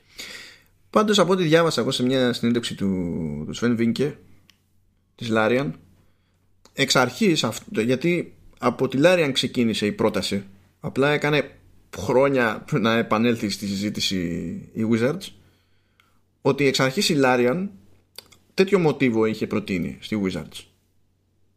Δεν είναι κάτι που τη βγήκε κατόπιν εορτής όχι τώρα ξέρεις τι κάνουμε, ας κάνουμε αυτό.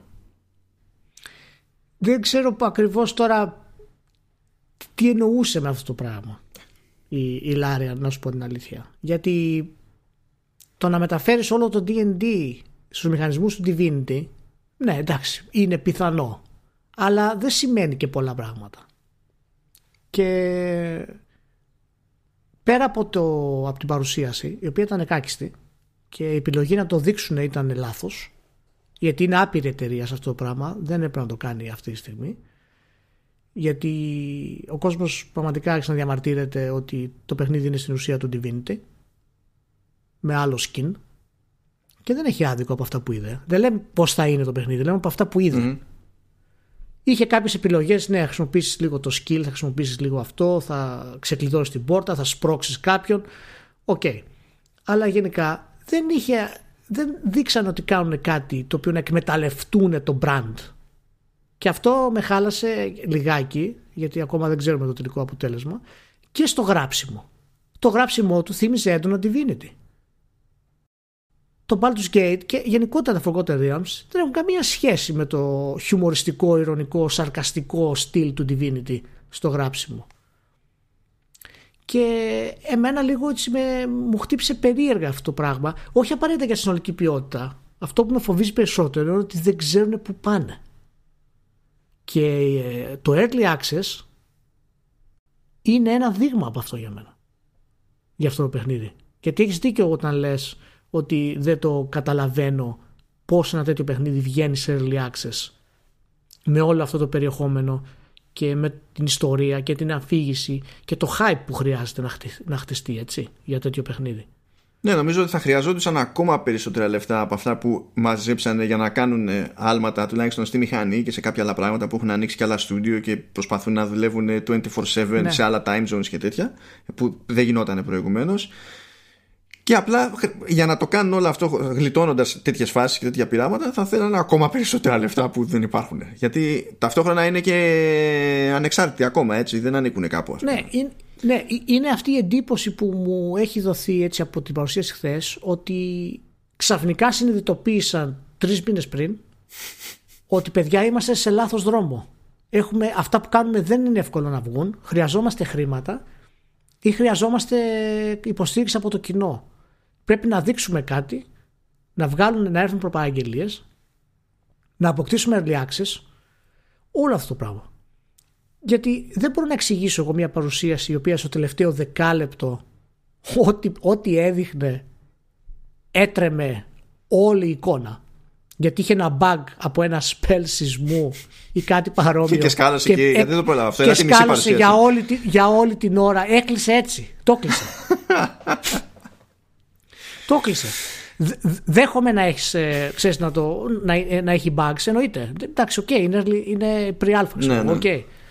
Αλλά να σου πω κάτι, είναι σωστή ε, απόφαση τώρα διοίκησης να δείξει το Baldur's Gate 3 σε pre-alpha σε παρουσίαση. Κοίτα τώρα, με, μερικές σκέψεις έτσι πάλι θα κάνω το δικηγόρο του διαβόλου. Που είναι κόντρα ρόλος, το ξέρω, αλλά θα προσπαθήσω. Α, γενικά το κλίμα μιας παρουσίασης σε PAX σε PAX γενικά, σε αυτές τις εκθέσεις, είναι τελείως άλλο από το κλίμα μιας παρουσίασης σε E3, Tokyo Game Show και Gamescom.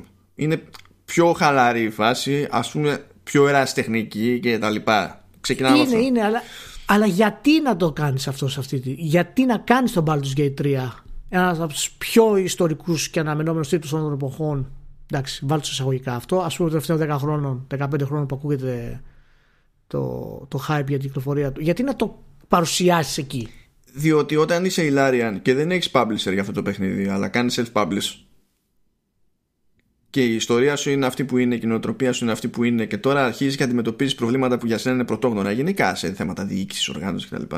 Δεν έχεις κάποιον από πάνω σου πιο, πιο, πιο μπαροτοκαπνισμένο να απασχολείται με θέματα θεατρικότητας, για το πω, τι εντύπωση θα αφήσει το Α, το Β, το Γ και πώς έχει νόημα να του πρόξουμε προς τα έξω. Εγώ ξέρω τι περίμενα από τη, από τη Λάριαν όταν θα κάνει την παρουσίαση. Εγώ περίμενα ένα stream στο YouTube. Δεν περίμενα καν εισαγωγές που είναι πανάκριβες Καθόλου. Δεν περίμενα. Περίμενα πολύ ωραία σκίτσα, πολύ ωραίο art να μας δείξει με τον Baldur's Gate. Περίμενα ατμόσφαιρα. Είναι φανερό ότι η Larian έχει αποφασίσει με τον Baldur's Gate να προσπαθήσει να φτάσει στα επίπεδα ενός AAA developer και έχει χαλάσει άπειρα λεφτά να φτιάξει τα CG της. Και η παρουσίαση του αμυγός παιχνιδιού που είναι και το βασικό κομμάτι ε, είχε πολύ σοβαρά προβλήματα. Νομίζω ότι δεν έπρεπε να ήταν και τόσο μεγάλη παρουσίαση. Απλά ε, είχαν καημό. Καλά, εκτός του ότι τους κάσε και τους βαίνει στη μάπα και, και έφαγε wipe και τα ξεκίνησε από την αρχή. ε, αλλά αυτό πέσει ότι κατά μία έννοια ακόμα και αυτό ωφελεί διότι μπόρεσε να δείξει κάπως αλλιώς την εξέλιξη κάποιων πραγμάτων. Αλλά ναι, ήθελε, το, θέλανε τόσο πολύ να προλάβουν να σου δείξουν τόσους μηχανισμούς που στην πραγματικότητα σε μια τέτοια παρουσίαση δεν φτιάχνεις λίστα με μηχανισμούς. Δεν περιμένει αυτό να ενθουσιαστεί ο άλλος. Δηλαδή για να μάθει για αυτά τα πράγματα, πιο εύκολο θα τα μάθεις στην πραγματικότητα από, από τα media. Που τα media παίξαν όπως παίξαν, ο καθένας έπαιξε με άλλο στυλ και γι' αυτό διάβασα ναι, και πράγματα που ήταν καλή φάση και δεν ήταν ποτέ στην παρουσίαση. Δηλαδή για αυτό που λες για το θέμα του, ναι. του εύρους που περιμένεις από τον Baldur's Gate, ας πούμε δεν θεωρώ αυτό που θα πω αντεπιχείρημα, αλλά είναι μια ένδειξη, ρε παιδί μου, ότι μπορεί και να, κάτι να γίνεται ως προς αυτό. Έλεγε το Eurogamer ότι έπαιξε εκεί πέρα ένα δύο ώρο, τρία ώρο τι ήταν. Και σε κάποια φάση, αφού την πατήσανε και αυτοί και τους διέλυσε ένα boss, ε, σε κάποια φάση το ξαναπήρανε λίγο το, το κομμάτι και είχαν μπει στη διαδικασία σε άκυρο σημείο του παιχνιδιού τελείως. Είχαν μαζέψει κάτι βαρέλια με, με μπαρούτι, ξέρω εγώ που δεν υπήρχε κάποιος συγκεκριμένος λόγος να τα μαζέψεις αυτά. Δεν ήταν και καλά, χρειάζεται αυτό, είναι το quest και πάρτο. Απλά κάποιος έφαγε σήμα και τα πήρε, ρε παιδί μου.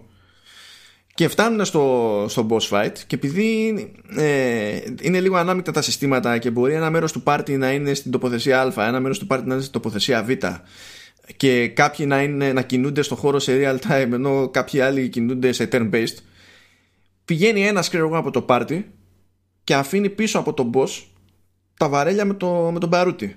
Και μετά συνεχίζεται ε, η αλληλεπίδραση με τους άλλους που είναι μπροστά στον boss και καλά γίνεται ένας διάλογος. Επιστρέφει και ο άλλος, ξέρω εγώ. πάνε να τη βγάλουν με τον boss με το διάλογο για να γλιτώσουν τη, τη μάχη δεν τους βγαίνει, τους κάνει στη μάπα η ζαριά αποτυχία και μετά γίνεται μια μανούρα και σκάνε τα βαρέλια δεν χρειάζεται ποτέ να μπλέξουν σε κανονική μάχη και πεθαίνει τον boss αυτό που λες ε, είναι πώς να σου το πω είναι ιδιαίτερα πολύπλοκο στο που ανήκει. Ναι, γιατί πρώτον αυτό το κάνεις και στο Divinity και δεύτερον στο D&D ο διαχωρισμός του πάρτι δεν γίνεται ποτέ. Είναι death sentence. Είναι θανατική, έτσι και χωρίς το πάρτι σου είναι θανατική καταδίκη. Δηλαδή η δύναμη του D&D στο πάρτι βασίζεται στο ότι οι παίκτες είναι μαζί Φυσικά κάποιες φορές χωρίζονται. Δεκτό. OK. Okay. Μπορεί να σε πάει το story, μπορεί να κάνεις διάφορα. Αλλά γενικά αυτά που δείξανε. Γιατί έδειξαν ε, παρόμοιο πράγμα. Έδειξαν όταν ήταν να αντιμετωπίσουν και κάποιους νάνους εκεί και ένα elf. Ένα human νομίζω ήταν και ανέβηκε κάποιος επάνω, έσπρωξε κάποιον από τον μπαλκόνι. OK. Okay. Ε, Μπορείς να τα κάνεις στι συγκεκριμένες στιγμές, αλλά δεν είναι αυτή η καρδιά του, του DD που πρέπει να παρουσιάσουν. Αυτό είναι μένα το πρόβλημά μου. Και αν ήταν άλλη εταιρεία, δεν θα είχα τόσο πρόβλημα. Αλλά επειδή βλέπω ότι αυτή η εταιρεία το πάει προς το Divinity αρκετά και χρησιμοποιεί αυτά τα skills προς το Divinity, εκείνη που μιλάω ότι με έχει ενοχλήσει λίγο το εύρος. Βέβαια, για να πούμε και τα θετικά, το ότι τα επίπεδα έχουν πραγματικά βάθος σε σχέση με το Divinity και φυσικά τα Baldur's Gate που είναι παλιά ούτως ή άλλως, είναι πολύ θετικό. Γιατί δείχνει ότι τουλάχιστον έχουν αρχίσει να σχεδιάζουν τα επίπεδα ώστε να ε, χρησιμοποιήσουν ελευθερία που προσφέρει το D&D. Δηλαδή είδα μια φάση στο βίντεο, δεν ξέρω αν, τη, αν την πρόλαβες, στην οποία είναι, είναι στο πάνω μέρος μιας πίστας ένα πύργο και χρησιμοποιεί ένα skill του D&D, ε, ένα spell τέλος πάντων, το Featherfall, για να, για να πάει κάτω ε, ξεχωριστά ο παίκτης. Ναι, δεν το πρόλαβα ναι, αυτό, αλλά το διάβασα ναι. γιατί πρόλαβα να το διαβάσω αλλού. Που... Μπράβο. Αυτό παραδείγματος χάρη δεν είναι ξέρεις του κλασικού Divinity που μπορούσες να πηδήξεις κάτω με ένα skill που είχες. Χρησιμοποιεί αμυγός το spell για να διασχίσει την πίστα και εκείνη τη στιγμή η πίστα αποκτά απίστευτο ύψος. Ναι. Οπότε φαίνεται ότι έχουν μπει στη διαδικασία να σχεδιάσουν τις πίστες αυτές ε, τουλάχιστον πάνω σε κάποια spells και κάποια ελευθερία που έχει το D&D. Απλά δεν τα είδαμε ρε μάνο πολύ αυτά και γι' αυτό εγώ δηλαδή, είμαι λίγο περίεργος. Εγώ μια παρουσίαση μόνο αυτό θα δείχνα. Να σου πω την αλήθεια. Δηλαδή, ποιο, δηλαδή okay, ξεκίνησαν τα CG, ε, είδε ο κόσμος πολύ ωραίο CG. Έχει σημασία το CG να είναι έτσι όταν το in-game είναι έτσι; Δεν ξέρω αν έχει. Ο, το, εντάξει, το CG υπάρχει για να σου το κέφι. Γενικά πάντα στα games γι' αυτό ήταν, ήταν για, κάτι, για κάτι άλλο. Και εγώ νομίζω ότι έπρεπε να εστιάσουν σε λίγο πιο συγκεκριμένα πράγματα, λίγο πιο μετρημένα, όποια και αν ήταν αυτά τέλος πάντων, και αν ήταν και μικρότερη η παρουσίαση γενικά, ρε παιδί μου. Ναι, αυτό είναι, είναι σωστό point. Ε, έπρεπε να είναι μικρότερη η παρουσίαση. Και τράβηξε αρκετά. Βέβαια, τράβηξε αρκετά και λόγω των bugs. Ναι, καλά. Ναι. Έκανε back, δεν μπορούσε να κάνει, δεν μπορούσε να τέτοιο.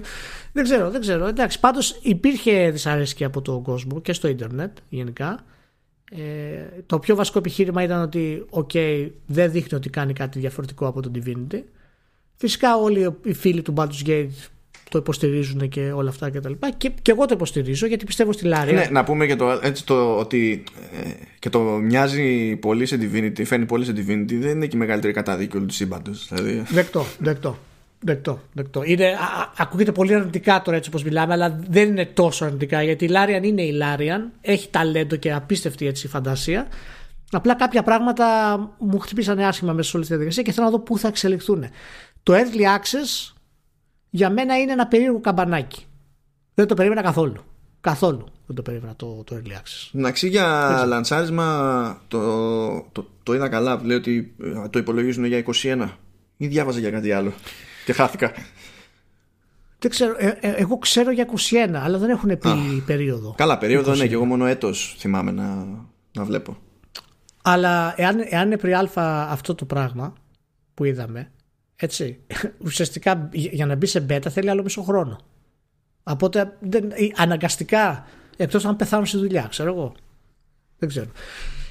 Είναι, ότι θα μπει στο early access πάντως είναι δείγμα ότι χρειάζονται κάποια βοήθεια παραπάνω. Γενικά. Ναι. Και για το 21 που λένε, εγώ θεωρώ απίθανο γενικά δεδομένων των περιστάσεων, απίθανο το, το πρώτο μισό του 21. Θεωρώ αυτοκτονικό, δηλαδή δεν πρόκειται να βγει αυτό. Ναι, και εγώ, και εγώ δεν βλέπω πώς. Εκτός αν έχουν πραγματικά έτοιμα άλλα μέρη του παιχνιδιού που δεν τα έχουμε δει καθόλου. Δεν, δηλαδή, δεν ξέρω, ε, ε, εγώ δεν έχω περισσότερες πληροφορίες για το παιχνίδι από ότι, από ότι πριν το την παρουσίασα, σας πω την αλήθεια. Γιατί ναι, περίμενα ότι θα είναι σαν Divinity περίπου. Περίμενα ότι θα χρησιμοποιεί τα skills του DD. Αυτό, ε, αυτό είδα. Εν μεταξύ κάνει μπαμ ότι είναι εξ αρχής πιο καλά στημένο από ότι συνήθως στην, στην πρώτη του εξόρμηση τέλος πάντων σε Divinity. Είναι ναι. καλύτερα στημένο για χειριστήριο και κονσόλα. Ναι, αλλά και πάλι δεν το έχουν να τις τρέξουν ναι. αυτές τις εκδόσεις παρέα. Δεν την παλεύουν ούτε αυτό να κάνουν σε τέτοια κλίμακα. Ισχύει. Νομίζω ότι γενικά η Ελλάδα είναι σε ένα, σε ένα μεταβατικό στάδιο. Το Divinity το 2 γνώρισε μεγάλη επιτυχία ε, για τα δεδομένα της εταιρείας και τώρα προσπαθούν να αποφασίσουν πάνω κάτω και δεν ξέρουν πώς το διαχειριστούν. δεν ξέρουν να διαχειριστούν, να κάνουν, ξέρεις, commit που λέμε, ότι θα κάνουμε αυτό και μετά θα προχωρήσουμε στα άλλα.